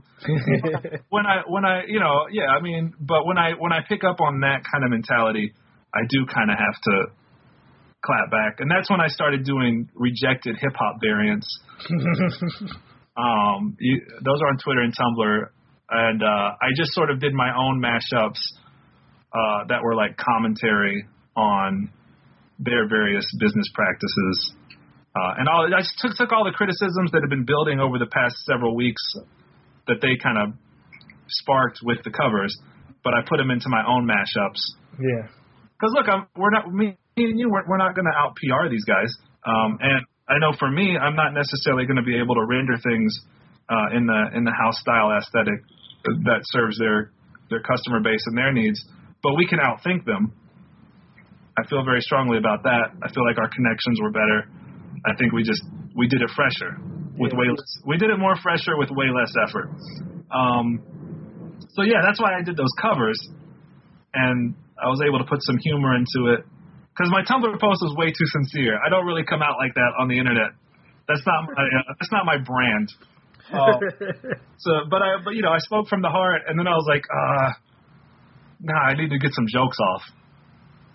Uh, so then I then I let the memes fly, and I put the uh, I put the, the the rejected covers out, and I kind of haven't really thought about it or spoken on it much since. Um, it is what it is, as they say.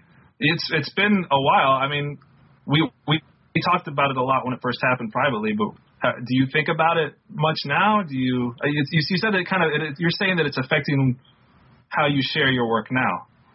It's I still I still get asked about it. I still get asked about the covers by people who don't know anything about it. Yeah. And I still sometimes get some really snide comments from people Okay. about my my views on it. Uh huh. Almost like I shouldn't have felt any type of way about Yeah. it. And it's not the fact it's like I don't think people ever got the fact it's like it's not about the characters. It's it's very hip hop specific. It's Right. like yo, don't jack my flow, Yeah. don't jack my snares. And a lot of these people don't get it because they don't understand rap music, especially within quote unquote geek culture. They don't get hip hop culture or rap or urban anything that understands that little like biting is an issue. Companies stealing stuff from black people is an issue. Yeah. Even the fact that you're not black, my friend Sean isn't black, Right. but and it's like straight up like Eminem isn't black, but Right. if Yeah. somebody jacked his flow, it's a problem. yes. When people want to be like little Eminems, it's a problem. Like, Yeah. and I I still get asked about it. It still comes up. I kind of divested from like Marvel products from a lot of point because it bothered me. Yeah. It also bothered me um how my friend Ron Wimberly he put that strip out Lighten Up. Yeah, that was and it blew up. amazing. It's- Yeah. And I didn't like the way in which Axel handled that. Oh, they don't. Yeah, they don't take uh, any kind of criticism very well, do So they? it's like it was so it was like the like I didn't like that. I didn't like how certain members of the community reacted to it. I didn't like how certain members of the community reacted to when Sean Sean Pryor decided to speak up about his issues about everything. Right.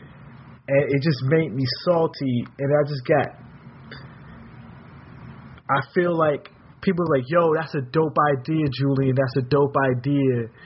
Maybe you should do that. You should put it out. It's like, you know what? I did the fan art thing. Like I did it Yeah. and I did some shit that didn't really exist Right. and they took it and they eat off of it. yeah. It's like they even putting out a book of it. So I'm like, y'all like trip y'all like double dipping. Like y'all eating good. yeah. And it's like I don't know if I want to put out any more stuff where people can straight up eat from it, and I have no recourse to fight it because I ain't rich. Yeah, I mean, I think it's a lesson for everybody doing art out there that it's that free R and D thing. It's like you, if you don't own it, you got to be careful with the fan art thing. And you, you really you can't copyright an idea. You know what I mean? Like we can't. I don't own Def Jam Records any more than I own Spider Man. I was always aware of this fact. Yeah. Um, that's why I didn't try and go on Etsy and like sell mad prints of these things. We just kind of did it out of the love or whatever. Um, but you you can't you can't copyright an idea, but someone can definitely pay you to execute your idea. But that didn't happen here for any of these people. I mean, you guys were always really inclusive. Anybody who was doing art that merged hip hop and comics, you guys were you know you guys were very generous, always sharing my work. Um, and you know you that's what I'm talking about that, that community um, that you guys were cultivating and um, it was just kind of shut out of, of a lot of the hiring and a lot of the conversations that followed. Um, and I got I got a little bit of uh, snark myself here and there, but I always tried to make it clear that I don't really I don't want to walk around feeling like I'm owed anything just for my own mental health. Um, and I you know like I said, a lot of good came from doing those covers, but yeah, man. Yeah, it, it's Um. it's weird because it, it, I, at times it's just like it's like people want to make you feel bad for having feelings. Yeah. they don't align with their feelings.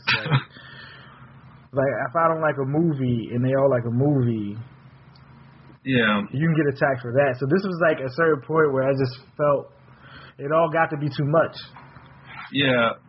people will cape for, you know, I'm I'm like corporations aren't people. That's like, and I, I take that both ways. I I won't criticize them as a person. I won't I won't think they're my friend either, though. You know, but there are people who take it really personally uh, if they perceive that you're dissing what they consume because so much of their identity uh, is invested into it. I think we all do that to some degree, but there, there's a line that it can cross. And if yeah, if, if you're seen if you're seen as publicly, you know, especially if they think you're like jealous or hating, or you know, people pointed out people pointed out to me on Twitter that I didn't, you know, I uh, I didn't own Spider-Man. I, I thanked them for their input, but uh, I was usually able to shut that down pretty quickly, and that there wasn't. I, I'd say we had more vocal support than detraction, but it was the silence. I think that was the loudest, Yeah. and just like all the people who like agree with you, but were not in a position to agree with you, and like it just sort of it did change the way I perceived certain elements of the industry, and uh, where I thought I was taking it and where I wanted to take it. Um, I don't know, some sort of lesson learned. I'm definitely still processing it though. Yeah, I don't know if I'll ever stop processing it. Some some friends think that's not healthy, but I'm like, ah, I'm still figuring this this all out. Yeah, man. And Yep. it, it affects how I it affects how I do work and how I how I plan to use homages and references to like other genres and things in my work. Yeah. It, it just like I'm like, mm, I don't know. Like I'll just draw for me if I feel like drawing. It's like Yeah. doing the podcast is cool, and you know, reading and talking about rap music is way more fun right now because rap is in a really good place. Yeah, yeah. I, I kind of go back and forth. Um, I, the the comics I, I haven't been as into, but the music is good. So And manga's fire right now. Like all the manga I'm reading is incredible. Like One Punch Man, like oh, One Punch Man. Yo, One Punch Man is yo nothing like it on earth. Like Oh man, it's hilarious.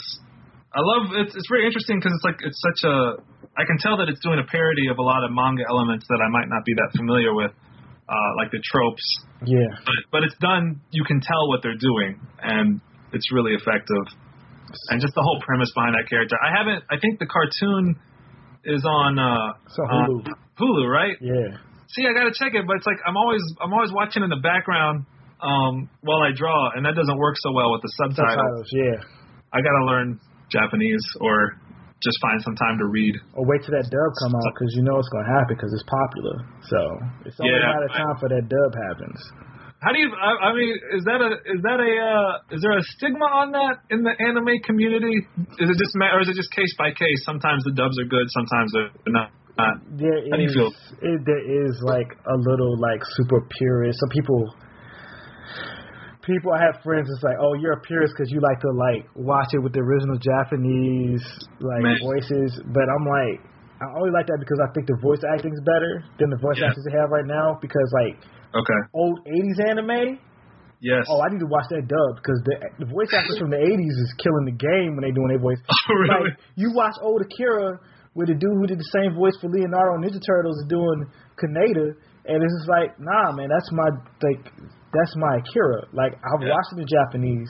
I've watched the more modern dub with like the second Black Ranger for Power Rangers doing a Kaneda's voice. I'm like, it's good. Really? It ain't that 1988 dub though. That 1988 dub Oh, yeah, is yeah. like life. Yeah. Or like the old Cowboy Bebop dub from the late '90s when it was shown on like Cartoon Network back in the day before there was Yeah. like Adult Swim and everything. Like nah, like like I like dubs. I wish they they were getting the the same voice actors like Warner Brothers and Nickelodeon and Disney was hiring to do their cartoons to do these anime voices. Oh, okay. Yeah. It'd be up to par for me for what I want to listen to. Until then, Yeah. I just watch it with Japanese voices and read it. Like Yeah, you get that original inflection. I mean, that's the best case scenario. I don't mind subtitles when I have time to look at the screen.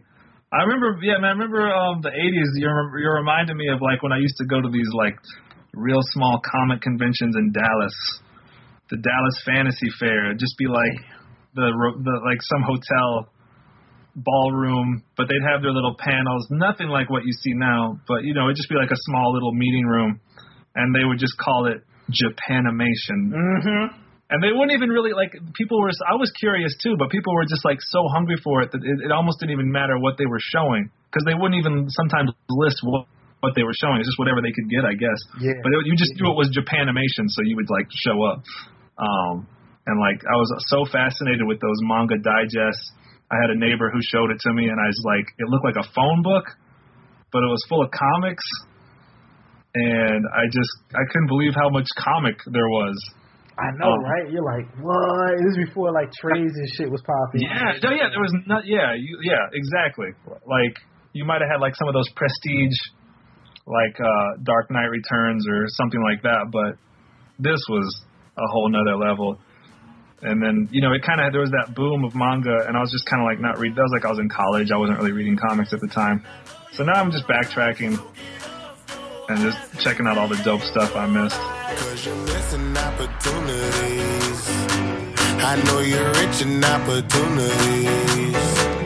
And you're missing opportunities. I know you're rich in opportunities. Oh, oh, oh.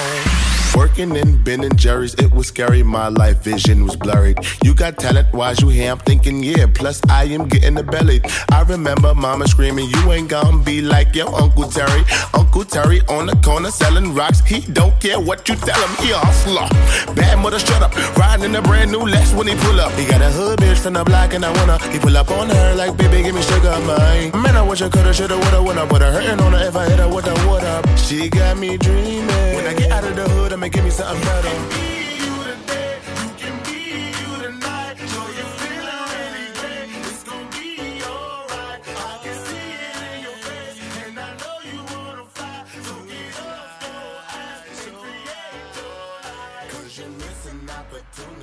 Yo, if you can, if you re, have you read Pluto yet? You- Not all the way through, but yeah, that's incredible. Change my dude. change my my thought process. It was like this dude is doing everything that like, and this is not even a slight that Geoff Johns was doing on DC mm. Comics at the same time. Yeah, but like way better. yeah. Like he took a story from like the '60s. That it was it was it Astro Boy? Yeah. It's Yeah, Astro yeah. Boy, the world's strongest robot arc. It's like yeah. it's like like three or four, it's like three, three, four chapters maybe max. I've Yeah. seen different anime versions of it. It's mad simple. Like Yeah. it's Mega Man, like straight Yeah, up. no, like yeah, what he did with it is cr- when you go back and read the source material, you're like, how did he piece this together from this? He ties in like shit from like America's in in the Iraq War and like Yeah. weapons like weapons of mass destruction not being found and like Yeah. robots and like what is human like Blade Runner shit. I'm like Yeah, I was I was reading. I was like, yo, ain't. And like it was that moment. I was reading that, and I was rereading Akira, hmm and I was reading um Locas from Lucky Love and Rockets. Oh wow. I was reading this all at the same time, and I was like, you know what? Watch him make the greatest comic book ever no more. Yeah. Alan Moore, ain't the, Alan Moore ain't the goat. I was gonna say that has to be when Alan Moore fell off for you, if he hadn't already. That's when you realized, yeah, And I was like, all at the same time, I'm like, yeah, man, like Akira. nah, man, he ain't the goat because Akira's next level shit too. Yeah, exactly. That's just that whole like I mean, that whole mentality where you know I, I when you say comics, make sure that you mean comics and not just like American direct market superhero comics because there's so much more going on. Scholastic, you know, Yeah. You got you know newspapers. They're kind of still in there, but they belong in the conversation. Yeah, There's so much to it. So like, yeah, I mean, God, Love and Rockets, Akira, that's yeah. That's the Mount Rushmore stuff right there. Then I really started thinking. I was like, you know what? Is Watchmen better than Calvin and Hobbes? really? Like really? Yeah. Like you know, like Calvin and Hobbes, they make documentaries about Calvin and Hobbes. Like that's how important this shit is to like millions of people. Like Yeah. I'm like, but then like the Peanuts movie came out recently. I was like, and then I started thinking about Peanuts. I'm like, yo, Yeah. it's like a good 15, 20 year period which Peanuts is like every Yep. anxiety every person feels in life, and he's putting it in Yeah. comic. It's like, Exactly, yeah. like, what's fucking with Peanuts though? like, What's fucking with peanuts? Yeah. Exactly. Owlman his his angst got nothing on uh, Charlie Brown. Nobody is, yo. Yeah, man. Fucking with with Charlie Brown and his like, like everything sucks. Like, Yeah. That's that. That's like uh that's like uh the where the hip hop's at right now. Like everybody sees Snoopy and it's like happy party music, but then you really see what's going on it's really with all these. Charlie Brown. you know, like everybody's depressed. It's really Charlie Brown. Like everybody's really Charlie Brown, even though they thinking everybody's Yeah. Snoopy with the Joe Cool. It's just or Snoopy Nah. flying a plane, being an Yeah. action hero. Like, Yeah, yeah. nah. That's what pulls you in, but then you get to those deeper levels and you're like, damn, sometimes they're hard to read. I'm glad it's only, I'm glad that was only four panels. yo, yeah, you like you read like the big collections. It's like, yo, Nah, man. damn. But it's like these points when you like when you really start thinking about comics Yeah. and you start reading a lot, and then you just learn like, and people were like, "Oh, you and you hate." I'm like, I'm not hating. It's like I'm not dissing Alan Moore because like, Yeah. yo, he got some joints. Like, Right. Yeah, yeah. And it's like even some joints I don't even agree with no more, like the Killing Joke. Like I don't agree with Yeah, yeah. like the the the, the reasons. For, but I don't even think it's weird with the Killing Joke because I think like he wrote a story and like he was breaking toys because he know motherfuckers gonna take this shit too serious. Yeah, right. it's just like so it's just like damn the Killing Joke is dope, but like Yeah. I don't like the whole Batgirl thing. But Right, it fits yeah. the character, but it also is like this really is a character for kids. And Yeah. and it's like we probably shouldn't slave over it and love it and keep it on a pedestal because I don't think he puts it on a pedestal. He he hates it. I think that yeah, particular this point, one. yeah. Yeah, I mean, he he pretty much is just like distanced himself from it. I think his whole thing was like, let's think of it differently. Let's change the game and do dope work. And everybody just saw like, you know, Violent- trench trench coats and violence and darkness, and they thought that was the move. And you can see him react against that with a lot of that um America's Best Comics, ABC. Yeah, ABC. I love that. I put that stuff- was hot too. Like, yeah, I mean, he, he talk about him deconstructing, but then he started reconstructing. yeah, And like Tom Strong is just like, mm, like there's some there's some dark stuff in there too. And Promethea, man, I gotta reread it. But the for my first time through Promethea, that thing like blew my mind. it's, it's like it's it's a lot of layers, and I love League of Extraordinary Gentlemen. Like, Yeah, yeah, so it's like I like I I ain't mad at him. It's just I'll get to the point where it's like, like yo, you want to call Watchmen goat, but I think he's probably written better stuff than that now. yeah, yeah. Like it might not even be his best. Yeah, and like, cause there's there's something to be said about V for Vendetta. Yeah, yeah, even yeah. like the fact that the movie kind of misses the point, but Right. ends up making a new point. Yeah, I actually thought as far as comic movies go, I, I did enjoy that one. Yeah, But, yeah, And then like it begot like this idea and the anonymous thing. Yeah. and then like but it's weird because when you see him react to anonymous and the way he was hating on the movie, it's just kind of like. Ah, you didn't expect that movie to give this this outcome, did you, Alan Moore? Did you? You Yeah. didn't expect people to actually go out there and do some wild out shit like your character would. you? Right. Yeah. Yeah. It's like, haha, it's different, but it's the same. Yeah. it's funny. It's funny when I think about those things and like those like. But yeah, it's just this point in comics where I was like, yo, I can read some more, and there's so much new good comics coming out. It's just like, like man, there ain't no, yeah, yeah, man. real greatest of all time, really. Hmm. But I like you've really inspired me in my reading to just mix it up because I think if you just you got to read comics to make comics, but I can tell if that's all you read. You know what I mean? So you know, jump through eras, jump through continents. Read, you know, read those art books that fashion design. You know, Yeah. read prose. I mean, I got to work on that myself, but like, just you know, mix it up. Like, just read it all, and then reassemble it in your own work. You know, I'm just kind of that's the thing with the digital. It's just you can get all this stuff now You can read everything. you couldn't access. Like you know, Moebius. They got to get some Moebius. I think they are working on printing more of that, but you know, I I I got a hold of some of that stuff digitally a few years ago, and that was like that'll open your third eye.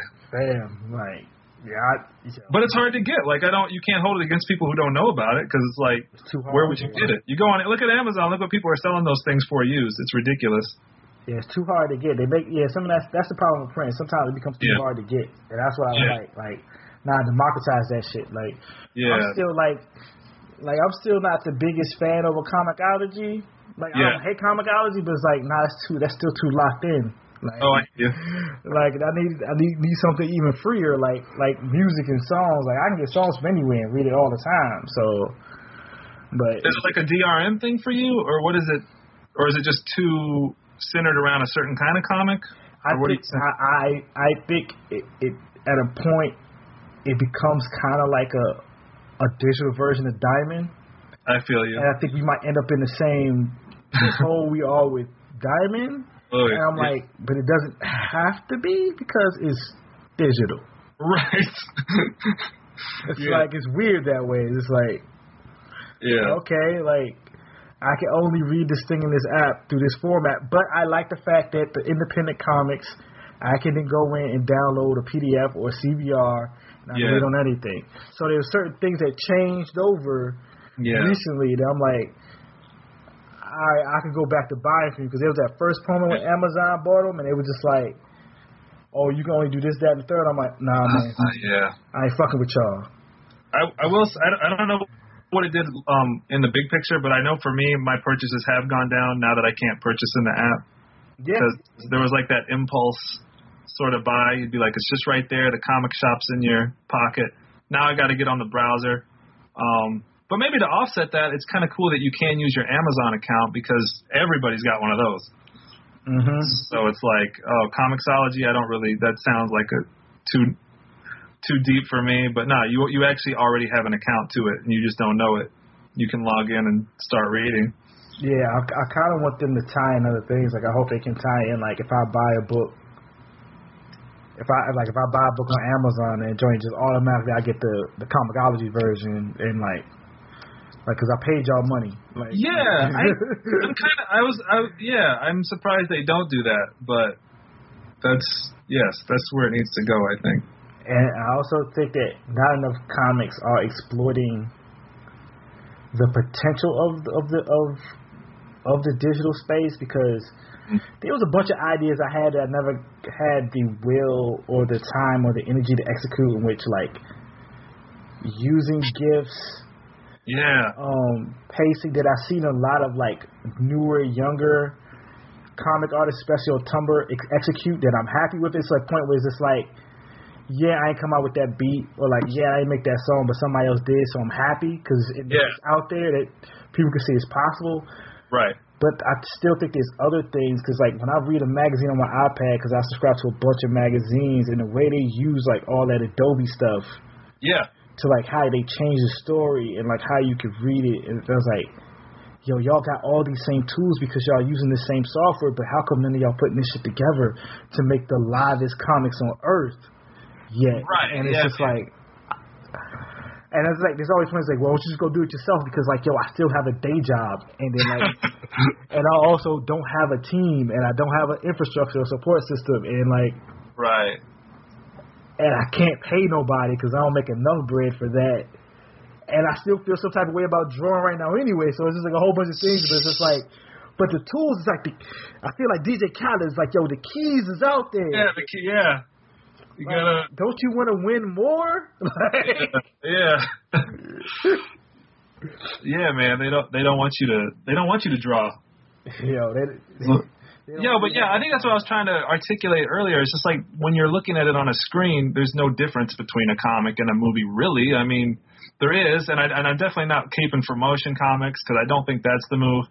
But the GIF thing and just the way you tell a story, the way you format a page, it's like think about the screen, and it's tricky because the screen ratios are always changing. yeah. Uh, it's like you don't want to ma- make your comic obsolete when the next generation of devices rolls in. But uh, I want to check out what's going on on Stela, yeah, um, that comic app. Yeah. Um, there's uh, yeah, that Gratinon looks dope, and it, I think it uses this the vertical scrolling in a cool way. Yeah. Um, there was this comic called Thunderpaw. I don't know much. Man, I love Did you see? that comic. Yeah, like that one had like a mixture of gifs in comics, and it was really like nothing I had ever seen or seen since. And, and it was just super dope looking. Just yeah, like that kind of thing. Yeah, it uses the the palette Yes. and and which panels have motion very effectively. And I think that's what takes it different from like a motion comic. A motion comic is like you taking like artwork that was meant to be drawn and you making stuff move around like bullshit Right. ass cartoon Yeah. with like voices and shit versus like a GIF is a moving image, but it's also a static image, and it's like it's internet culture. Like you have to understand the way you think on the internet. Like when I send a person a GIF and a text message, no, I'm not sending them a video. I'm sending them a GIF to show a certain type of like I'm reacting to it this way. Like Yo, that GIF, the language of GIFs is crazy right now. oh my god, I didn't. GIFs is amazing because GIFs was almost something from like early internet that you thought died, and then like Yeah. all of a sudden Uh, yeah, I mean, exploded back. we're, I'm of that generation. When you first say it, my first impulse is to think of like a GeoCities under construction page. Hell yeah. That's still my first impulse. But then I realized that was like that's the greatest comeback story. Who else had a comeback like GIFs? Nobody. Nobody, because fam, like, I keep a library. That's of like Khaled finding Snapchat. Like hmm the, the the new technology just unlocked worlds of potential. Like, what is life without GIFs now? I know, man. Like, We're doing album reviews in GIFs. movie reviews, show reviews. Like, Yeah. like somebody expects you to like say something and say, I can write a paragraph, but this GIF of Don Draper says everything I need to say. It says everything. It's easier, and it's like it's all about processing information, so your reader gets it. hmm They see the whole spectrum of emotions in Don, in you know, yeah, in hungover Don Draper. It does everything that you that you need to do from like an illustration or a comic Yeah, in the same way. It uses this because it plays with time. yeah, It plays with like placing and pacing, especially when you place them effectively when what you're trying to communicate.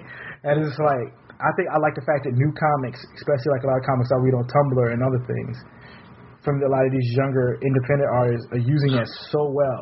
yeah, But there's like some other things that I think a lot that I haven't seen used all together, like HTML5 and the dynamic scrolling and like hmm pacing and di- playing with layouts. I, like I would love to see somebody make a comic and then like really take the time to finish it or get really far, and then make different formats of it. So like there's the iPad version, there's the web version, there's the phone version. Same Yeah. story. It still tells a story. It may feel a little bit different depending on how you watch it yeah, or how you read it, I should say. And then Yeah. you get a print version, it's like, well, the print version doesn't have any of that cool moving shit, but it's still effective. Yo, even like when Comixology, and I'm still impressed by it, but when it first came out, that whole guided view technology, Yeah. because it was like, oh, how are you going to fit a whole page on your phone? Well, it gives it to you like panel by panel, or it moves. It's like a camera panning over it, and it gives you the information as you need it. Now, maybe you don't get the full impact of seeing like a double page spread all at once, but like I said, it's, it's, I'm not saying it's better, but it's different, and it really opened up some exciting, I think, opportunities for storytelling. Yeah, it's. It, I think a lot of things. I think when people say like, "Oh, a double page spread needs to be a printed page," I'm like, at that point, I was reading so much manga, and those little digests are so small Yeah, that when you look at a double page spread of those, and it's like, oh, that's smaller than an iPad screen, yeah, and true. and it's like, well, I got all the same impact to this, so I can read a double page spread on an iPad easy because Yes. this Yeah. this freaking little book version of Naruto I'm reading, I was able to capture it as fine. So I was like, whatever, Yeah. like, all right. So like a lot of those hangups I know people have or had, it's just like, you know, I moved past that shit in like 2007, 2006. Yeah, uh, like, Yeah. Well, wait, two, wait, it can't be before 2007 because iPhone didn't come out. So like around 2007, 2008, I was already reading comics. I was like, Yeah, yeah. iPhone one, I was beast moding. Like, yo, Yeah. Hey, you you were you were on Google Glass, if I recall. Yeah, I still got my Google Glass. I got my Apple Watch. Like, I never Oh. figured out how to make a. Uh, I never figured out how to make a comic for Google Glass, even though I tried. Like, make oh like like that that you would read on Google Glass. Yeah, yeah. Wow. I was sticking that shit out. Now, like Yeah. now they got these things like Adobe got this new like XD, this new like UX design tool. Okay. I'm about to sit down and just just make shit, and the motherfuckers never gonna see. Get shit out that people never gonna see. Like I don't even care about putting my ideas. out. I have this idea of making a, a romance comedy that works like Tinder. I have no idea how that works yet. Okay. I've been thinking about that shit for a year. Like, how do you tell the to- the story through swiping left or right? It take times to cook, but yo, no, that I mean, you're onto something. Yeah, somebody go buy me. I don't care no more. Like, What they call those? Um, ep- I'm gonna mispronounce it. Epistolary novels. It was like a novel, but you're just reading people writing letters back and forth. Yo, I've never read that. That sounds amazing. I've never read them either, but I mean, I'm. First of all, that concept is amazing. random things from high school English. Yo, Somebody correct me on my pronunciation, but like, yeah. So I mean, what you're talking about is like fresh, but it's not without precedent. So it's like the te- technology changes. I don't know if people change quite that much. So like, what you're saying, I hope you uh, pursue it and figure it out. You got, I mean, yeah. I mean, I was talking with Ted Lange at uh, WonderCon. my We're- We're talking about your your new gods, and I'm like, just change the name, put it out. Yeah, I gotta. Yeah, I talk about it. Like I recorded an episode with him and his brother Turner. Yeah, And, like I kind of go into some of it. Like I would. Like I saved that to put out like shit in April. Like April's gonna be like Okay. all common people month. Like this. Oh, nice. This Okay. episode will come out. My friend Montez will come out, yeah. and the Ted Turner one I'll probably put out pretty soon. Okay. Yeah, Oh, like it's funny because I have there's things that I, I think about that I could change the names, but like I thought out so perfectly to work within like that Yeah. world of like those Yeah, characters.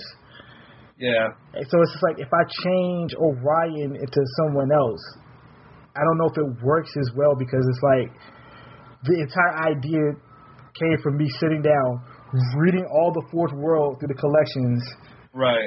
reading some of that Williamson and them John Byrne comics, reading all that Morrison shit, and taking the cartoons that I used to watch like Super Superpowers, Yeah. the Dark Side, Kalibak was in it inside, and like remembering like how like it was in the back of my head, and then like the Superman cartoon that that the DC animated you had, and they were just the way they used Darkseid with Michael Ironside's voice, and just like the way that makes me think about Darkseid, and then like reading the way Kirby thought up the idea and like what Darkseid represents, and then like and then like thinking about religion and like the way we use religion.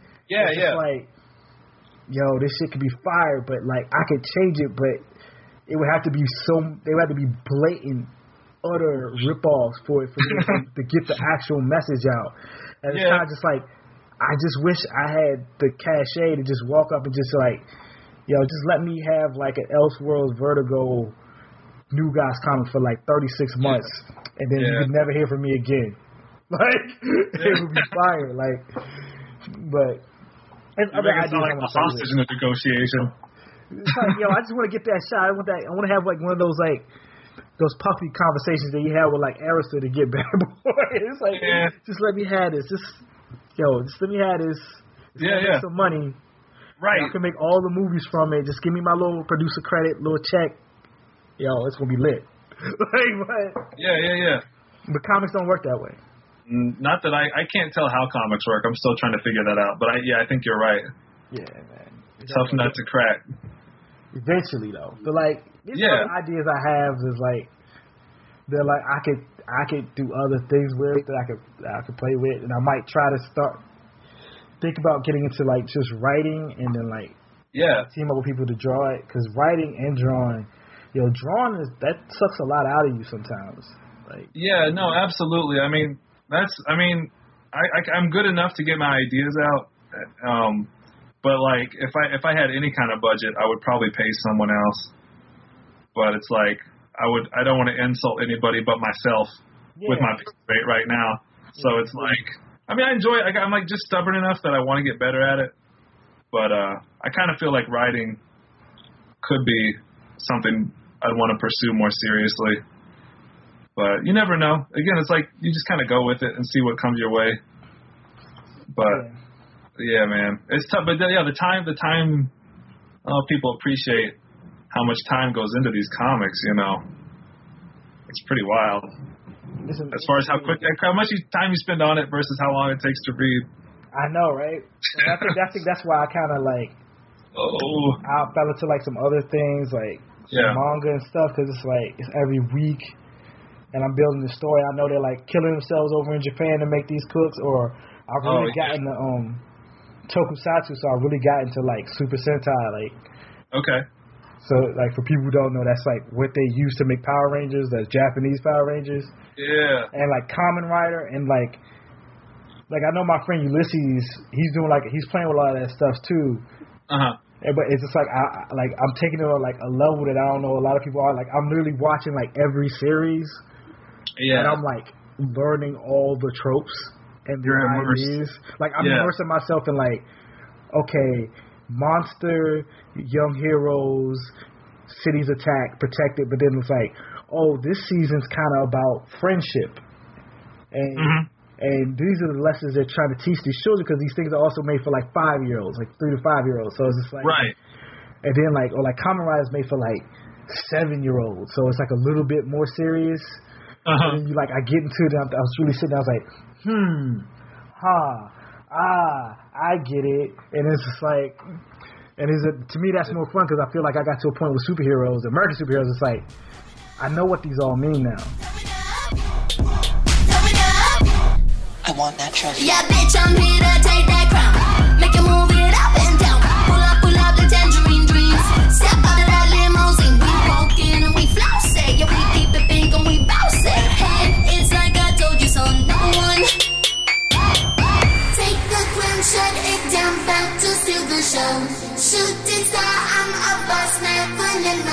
Like, Yeah. like and I've read it's- enough of them. And the analysis is out there if you want to seek it out. But yeah, I, I, there's not a lot of people who are breaking down the stuff you're talking about, and that's really exciting to see.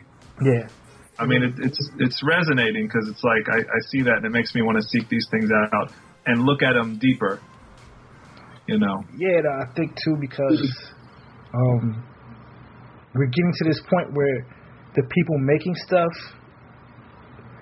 their childhood wasn't just comic books and superheroes.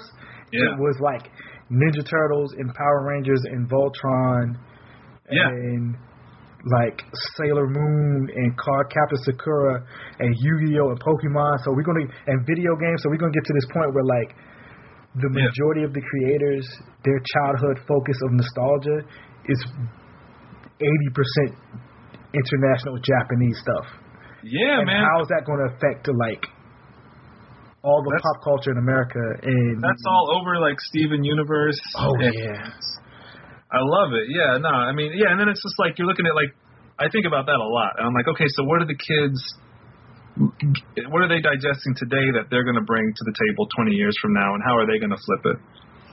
Yeah. And I think about with rap now, I'm like, okay, so you know, my first introduction to Kanye, to, it always goes back to him, would have been like, well, you know, not counting as a producer, like with the Dynasty album, but like College Dropout. That's my definition of the classic Kanye. But like to other, some kid, their first introduction might have been 808s. As we So see this, it begot us Drake. Exactly. So like auto tune becomes just another part of the language, and and yeah, I mean I see those when I was when I was uh, in college, seeing the high school kids sitting in the. I was over on the comic book section, and I'd see all the teenagers sitting just like posted up in the in the manga section. Mm-hmm. These kids are like ag- adults now, and some of them are uh, they're making stuff, and they're taste makers and decision makers, and you see it in the work. I think that that manga influence. I mean, you can trace that back. That started pouring into the American comics, you know, 80s, 90s even. But now you see it in a whole new, whole new way, in a more casual way, to where it's not like somebody's consciously saying, "Oh, I want, I want to bring this in." It's just it's part of who they are, so it just comes out a little more naturally. I think. Yeah, I think it's like a different. I think like in the 80s and the 90s, it was people reading it. It's like how do I get like adults almost, like how Yeah. can I incorporate this into my work? Right. And versus now, it's like we're looking at like at the grandkids of Akira Toriyama. We're looking like at the Yeah. grandkids of Dragon Ball Z because like a lot of this shit, I think they got into, and when they were sitting on the floor of the borders, was like the Naruto's, the Bleaches, Yeah. and the third, and all those guys grew up reading Dragon Ball. Yeah. and so like all of us kind of watched Dragon Ball Z as a cartoon, but like by that time, Yeah. some of these cats like One Piece started in '97. Like for a lot of people, they didn't start. Re- they didn't even start seeing Dragon Ball Z on TV here to sometimes. Like it didn't come on Toonami till like '97. So I had no idea it was that. Yeah. yeah, yo, One Piece is dumb old. Like it's a dumb old, and the fact I feel that's so funny because I feel like I'm up on some fresh shit when I'm reading it, and that's hilarious. because he's for somehow he's like It's like I, I feel like now now I feel like I've been driving around with my windows down, bumping DMX. he's still making it though. So it's just like Well, yeah. like ev- it's amazing. Like Naruto ended. Like it started before Naruto, and Naruto came, got super hot globally, kind of fell off a little bit and ended, and having like it's franchising out, and like he's still just drawing One Piece, and it's funny because we like we both we know stories, we read stories, we make stories.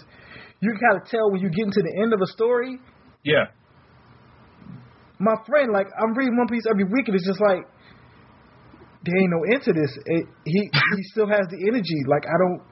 Yeah. This could be the longest manga epic ever, and I don't shonen well. At least shonen wise, it's just like, but it's still hot. Like it's Yeah. it's even better now. Like, bro, you got to be like in your like almost fifty, but you still banging out hits. Like, Right. he's like Jay Z of, of of shonen. Wow. Like Just- he's consistent. He just keeps regenerating.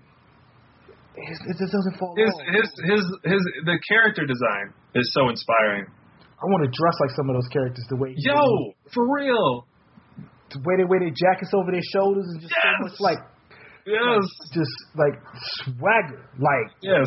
like damn, like he's like yo, like that dude can punch Superman in the face and just knock him the fuck out. That's how much like cool he got. Like Yeah. Like how do y'all do that? Like there's times when I read Bleach and it's just like Yeah. how do y'all make y'all characters just look so fucking cool? Like Yeah.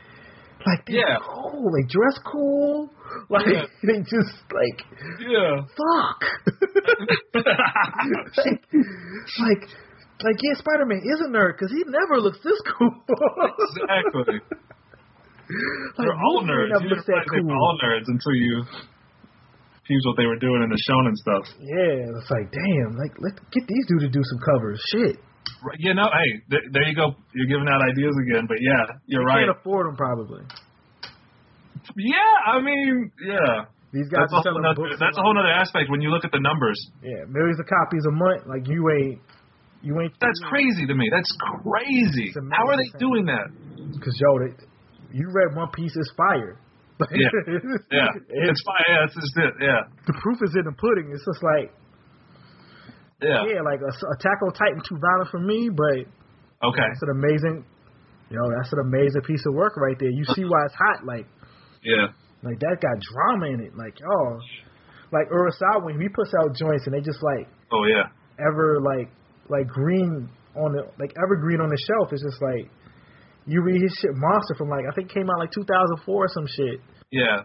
Like that shit is about serial killers. It's like there's TV shows and movies about serial killers that that ain't fucking with this. Like Yeah.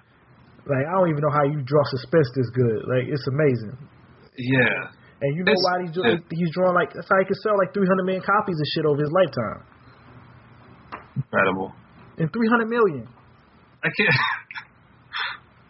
I don't. Yo, I can't wrap my head around it. But good for them. That's amazing. It's a it's It's like you can't even. Yeah. That's the point. When I started researching and started reading into it, I was like, like, like, And that's why I say, like, when you say comics, you really need to make sure that you're including everything, because, like, what might seem like the biggest thing to you isn't necessarily like the the hottest thing. You know, a lot of it's just like the way it's presented, or just sort of our own cultural biases, the way we see things. But man, and I'm not even up on the Europe shit. I know they probably be selling Yeah. crazy good units too, yeah, because they put out one joint a year. they were like, bomb, like, oh, you, you eating like Yeah. that, like. Oh, okay. Like you must be selling books. yeah, that'd be interesting. I'm gonna look into that too. But yeah, exactly. yeah, man. Comics Yeah, well, fun. I don't even know. Yeah, like I, I bought these. Um, I was at a, I was in Little Tokyo. I found this box of like water damaged magazines. This magazine called Pulp. Ooh, I heard of that. I've seen one of those before. Yeah, it's it's it's not around anymore. And like, I mean, this stuff was like from 1995, but they were selling them for a quarter a piece. So I just bought the box. Got gold. And uh took it home, and like, it's like mad old, but like I have no context for it, so it's super fresh to me. So I've been I've been pouring through those, learning about you know learning some new artists. So you know the stories are a little. It's, it's, it's anthology, so it's not all wonderful, but it's there's I got my quarters worth. Yep, like yeah, like Yeah. like Shonen Jump cost me like forty five cents a week. Yo, that is a. That, I'm gonna sound like I'm sound like they're sponsoring your podcast, but I'm I like know, that's, that is a crazy bargain. That is unbelievable. It's the shit that I talk about the most because everybody fine. talks about like, well, Yeah. I'm reading this, that, and the third. Was like, you know what? I I subscribe to Weekly Shonen Jump. It costs me twenty six dollars a year, and like today's Monday. I'm gonna go later. I'm gonna sit down. I'm gonna download a new issue, Uh-huh. and I'm gonna read it because it's gonna be fire. Are you reading cover to cover? Because it just seems like it's almost too much. There's like one story I don't read. Everything Okay. else I read. But Who- it'll, take who are you me a not- week. Shots fired. Who are you not reading? It's this one like romance comic that's in it, and I just don't like. It's called like Indesa Indesa Koki or something like that. Like I don't I don't like it. Like I tried it. Like I gave it like I gave it a month, which is like four chapters. That's generous. So yeah. that's basically but everything else, you're like, hundred pages. I gave it hundred pages, yeah. and I was like, this ain't for me. Okay. So it's Shonen Jump, but it's not necessarily all Shonen formula fighting. There's other different twists. Weekly, the weekly American Shonen Jump, they take some other things to be a little bit more diverse than the actual. Okay. I got you. Japanese one because the weekly because they took some they take some stories from like the monthly series. They put some stuff in there that like to round out some of their more popular titles overall Yeah. versus what they come out all the time in Japan because they gotta sometimes decide like maybe this might not pop over here. Because I mean, I think some of the comedy stuff they might not like, like it might not translate. It's up to them, but for twenty six dollars a year, I'm really not complaining No.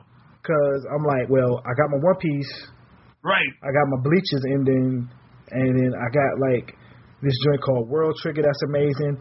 They got this book called My Hero Academia that is clearly referencing American superhero comics. They'll do cover pages that are like American style superhero comics covers, and it's about like a, a superhero's high school. And it's Okay. just like That's yeah. I'm like, oh, we got to the point now that y'all put out so many movies that they're gonna start doing your shit better than you. Yeah. Like, I Well, read yeah. I mean, it's it's beautiful because, like, I mean, if you think about what what, uh, Tezuka, I think, has been very open about like Mickey Mouse and Disney being such an Yeah. influence. So it's the cycle, you know. yeah, it's the artistic cycle. It's it's it's beautiful to watch, but it's just also it's like, yo, watch your heels, people over here, diversify the influence in, in what you take it in, because clearly they're taking in the stuff they do, and then they go see these movies that cost quarter of a billion dollars to make, and they be like, yeah, this was fun. we can we can we can do stuff like this already, and we can do it.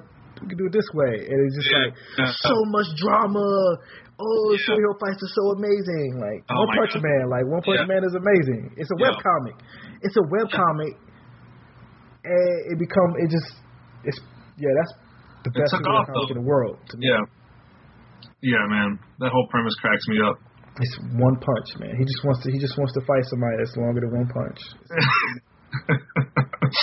He wants to go to the grocery store on Saturdays because that's the deal day. Like, it's like all the stuff. It's like all the stuff I would want to do with like American superheroes. Yeah. That I was talking with my friend Ron. I'm like, One Punch Man is what modern Superman should have been like 15 years ago. Mm-hmm. Like it's it's like the '60s Superman comic because it's like he's a fight monsters, but like some of his goal is like I gotta go to the grocery store, Genos. Right. Yeah. Yo, crab legs is on sale. Yeah. like, like there should be Superman comics where it's like, yo, Red Robin has the special burger and endless fries. Lois, Yeah. I gotta go. Jimmy's waiting. And- Yeah. but they're not making that comic. They're never going to. make Nah, man. You know. Yeah. Yeah. I feel you. I got the, the house styles I'm at at the moment I am feeling very stifled by them, so I have I'm, I'm putting that stuff on the back burner. When I'm ready for it again, you know, American comics have their formulas, and when I'm ready for it, I'm sure I'll enjoy reading it again. But yeah, like what a time to be alive should be like. That should be the Super Sons comic. What a time to be alive should be the Super Sons comic. But yeah, it's not going to happen. It's no, not going to happen. it takes it takes it takes them a while to react. Yes. Maybe in, when when we're off that and on something else in six years. That's what I feel. That's what I feel going to happen. We're going to see all this shit. Like, I think I Yeah. was something that I was, with somebody was reading. It's like, Julian, that sounds like something you told me about like four years ago. I was like, yeah, I know. Yeah, That's the way things go. That's a like that's the whole other not to dr- drag it back up, but like that's another reason to be mad. Like, how are you gonna bite us six years later? Like, how are you unoriginal and slow? Yeah. Like, come on, be you know, we're like we're already off that and on other things. Like, my portfolio wasn't that bad, yo. When I dropped it in your little box in San Diego, it wasn't that bad. Was that yo? Was that the year that we met? Because I was trying to do those portfolio reviews, and that was like, it was like a lottery system. I didn't realize because I got there at like 5 a.m. and it didn't matter because they just put my name in a Ziploc bag and shook it up. yeah. The, I never um, got called. I just spent the whole day in that room. The, um, That was terrible. the Marvel system is weird because I don't get how it works. The DC system make, makes I don't know if they still do it where you drop it in the you go to the little special session. I heard about that. And you you fill out the form, you drop it in the thing, and you check back the next day. and You go at a certain time. I've got to the point where I had the little like the talk and the interview. Okay. It was actually with Mark Doyle, Hey. nice guy. Yeah. I met him previous times back when my friend Ron was working in Vertigo. Yeah. always been cool. I know he works with my friend Jared Fletcher, who's a writer a lot of comic books. I'm not a writer, but a, a letterer. Uh-huh. Um, so yeah, like their system makes sense. That little thing in San Diego where you like sit down and you put your name on a list and you with different companies, that makes sense. Like I've done that. It's all good. So I know my stuff isn't completely utterly terrible. So Stop, man. but um, yeah, it's just weird. It's just like okay, it is what it is. Comics is comics is whatever. I want to make something new. I Yeah. want to get back into ants and and Yes, decide please. if I if I want to end it or not. Because I No. thought about how I would end it if I decided to end it, Oh yeah. and I don't know if I want to sit out and do that yet. So I had to figure it out. Like, yo, the world's been too hard sometimes to do funny shit about the world right now. Like, too many, like, Trump is too crazy. People die too much. It's like, Yeah, man. Yeah. I feel you. That that, that weighs heavy on my mind when I'm doing like mad pitches. I kind of just kind of I did a few Trump jokes early on, maybe even before he ran, just because he's always been in the culture. But yeah. I had like a page full of Trump jokes and I just deleted them. I was like, I don't even want to. I just feel like you know, like attention is currency. Like that's why you pay it. And I was just like, I don't even want to like. I don't want to put anything in his account anymore. At the same time, you can't ignore it. You know, you, you don't want to just ignore problems and not stand up and speak against them. But like, there's, I got to a point where I just was like, I can't even, I can't even mess with them on that level. It's, it's gone a little too, too out of hand.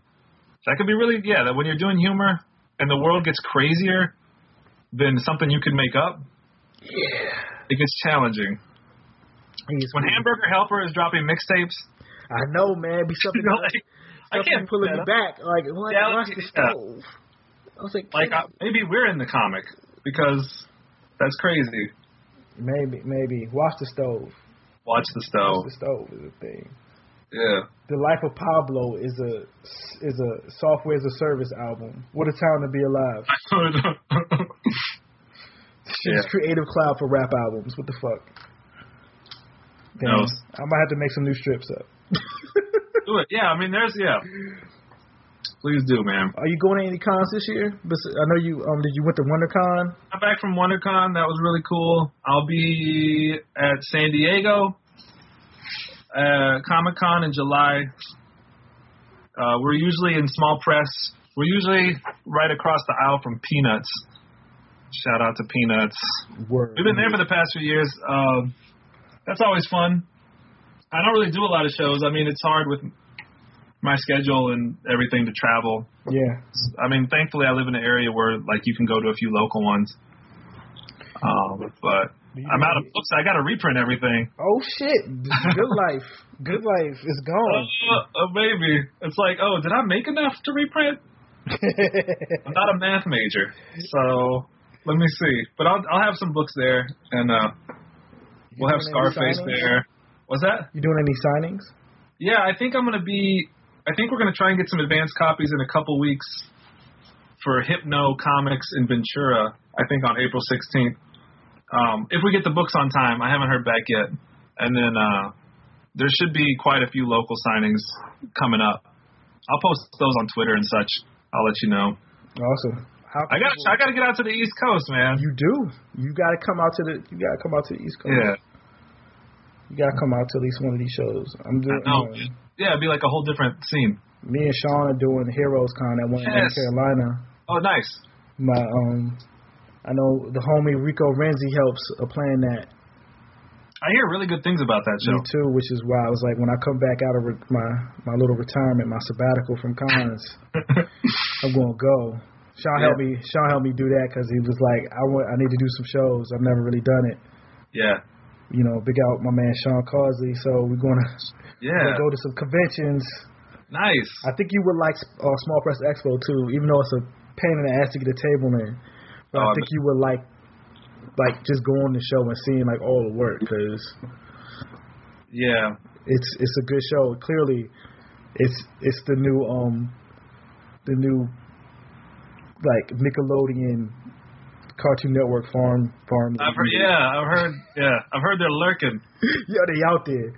Nickelodeon had a table. They had a table, fam. I mean, that's cool that they're out that open because, like, when you go to San Diego, you can tell there's like a certain look that these industry people have in their eyes, but they won't always tell you where they're from. Mm-hmm.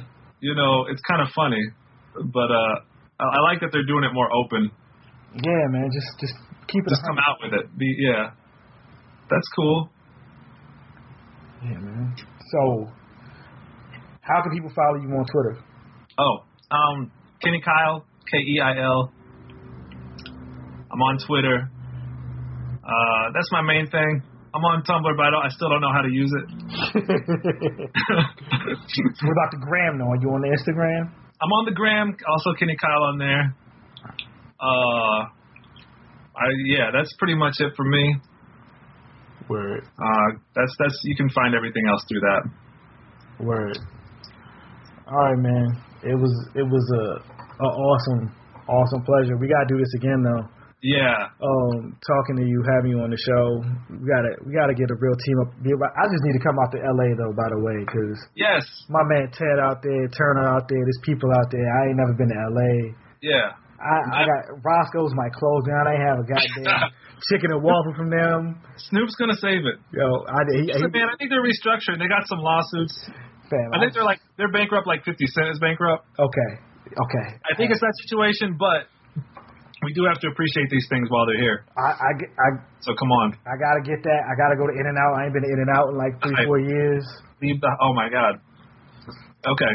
It's a, it's a, it's a move. I ain't never seen LA. They got so many songs about LA. Yeah, man, it's a trip when you're out here. It's like it, with growing up listening to rap and then moving out here, you're just like it's like Google Maps. like I know this street. they like they gave me the pass. Somebody Yeah. was talking about that. Like if you listen to like the right West Coast rap, it's Yeah. like a treasure map to like a, a secret a secret weed based treasure from a cartel or something. Yeah, yeah, yeah. Oh shit! The- Exactly. The, secret Rick Ross, the real Rick Ross treasure. He buried like half a million dollars in this place. To all these rap these rap lyrics. Digging it up. I'm digging it up like articles. Yeah. That's a that's uh, okay. Yeah, that's an idea. That'll be the mini comic when you of your journey out here, like National Treasure. Word. That'd be awesome. All right, man. Yo, I had yo, I had a blast. Thank you so much. I'm I'm I'm a fan of you and your show, and I'm I'm honored to uh, be on it finally. Awesome. Awesome. Oh, any any suggestions for the songs I'm gonna put into this? Oh man, um, what is good right now? I like.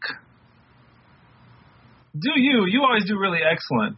I, I just I'm I'm hot on that Domo Genesis that like just came out. I didn't get a chance to listen to it yet. I saw it popped up. I was like, oh, I gotta get in that. Really nice vibes. Um, yo, have you listened to Lil Yachty? No. I don't know how. I don't know which one. This you could go either way on this. I'm actually really loving the vibes of it. It's very much in that like post auto tune era. He's this kid out of Atlanta. It's called Lil Yachty, Lil Boat. It starts. It, just put it this way. It opens up with a with a sample from uh, Finding Nemo. Oh goodness.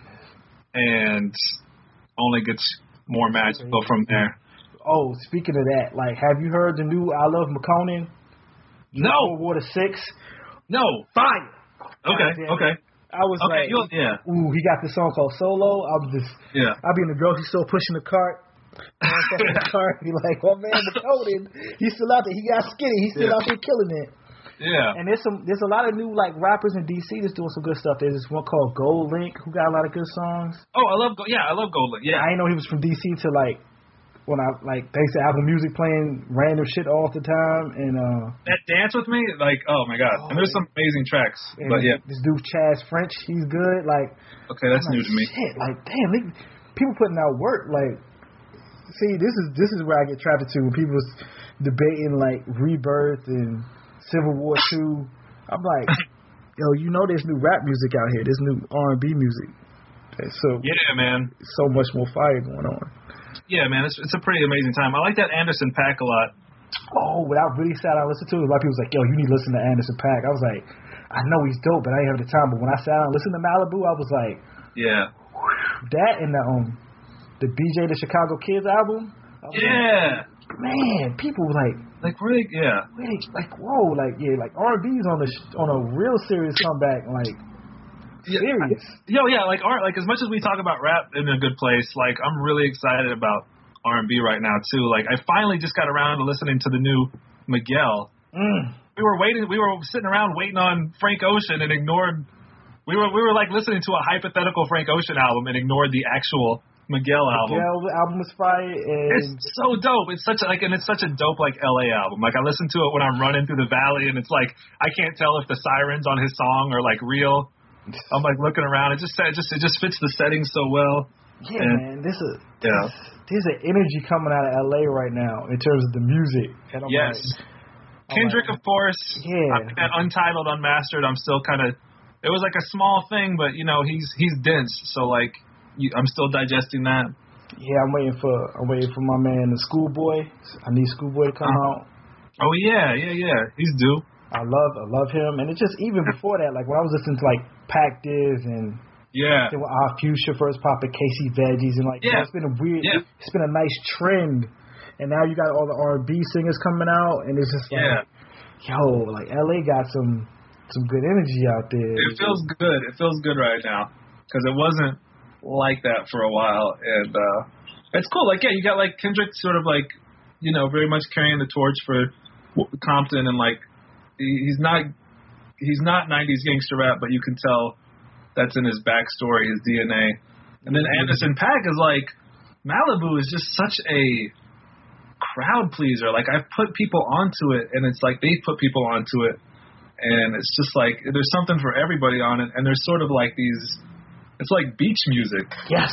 When he dro- when he dropped it, I'm kind of mad because it made me want to go to Malibu, but it was like 50 degrees in Malibu when he dropped it. But now it's warming up, and I'm like, okay, it's I'm ready. It's about to be beach day with the family with Malibu playing in the car. Exactly. Yeah, we already did it. We already did it. We did it last Saturday. the LA life. Exactly. Yeah, man. So, but do your thing because I always learn a lot. I'm still listening to your end of the year lists and like taking notes. You, you guys, there's a couple things that flew under my radar. Yeah, this stuff Sean catches that I'm not always up on. So this, we on Skype every day, so it's kind of Oh, like, yo, did you get this? So- And there's like little like Spotify messages back and forth, like, oh, like, Yo, you need a team. It just comes like it comes out too much faster than you can listen to it. So you need to have a squad. the squad to get on the music. Squad. I'm gonna read Food Wars and I'm gonna listen to Chaz French. Thanks, man. I'm gonna watch One Punch Man. Yes. Yo, congrats on the book. Hey, thank you so much. Yo, thanks for coming on the show. Thank you for having me. You know, continue doing well out in LA and your family, and, and K4 being a beast as I only know him through pictures. but he seems like he's like the little man. He is, yeah. He's amazing. All right, man, I'm gonna let you go. All right, man. Enjoy the rest of your your your afternoon because it's just about to be Yeah. afternoon out there in good old LA. Yep. I'm gonna go work now, but this was fun, man. Enjoy your day off. Yeah. You feel the pressure, man. I know the pressure. And my wifey is a spice like I'm David Beckham. A lot of pent up aggression coming out of my section. OVO on me while y'all niggas was playing dress up. And I know who gon' take it far with me. They right here on call with me, they all with me. You can throw curveballs, but I got the glove fitted. They been saying it's love, but it isn't love, is it? Toast to the days when they wasn't out to get me. I worked at JD's Connections whenever Jason let me. C says I was buying fitteds every day. Kitty's caravan and trying not to catch a stray. I dropped out right before I graduate. Six credits left, my mama had a saddest day. It's only up from here, I promise you just gotta wait. And she took my word for it, that's all I had to say. Lately, I just feel so out of character. The paranoia can start to turn into arrogance. Thoughts too deep to go work them out with a therapist. I get a blank page when I try to draw a comparison. I'm getting straight to the point with it. Need y'all to know that I never needed none of y'all niggas. Fuck being all buddy buddy with the opposition. It's like the front of the plane, nigga, it's all business. But I haven't flown with y'all boys in a minute.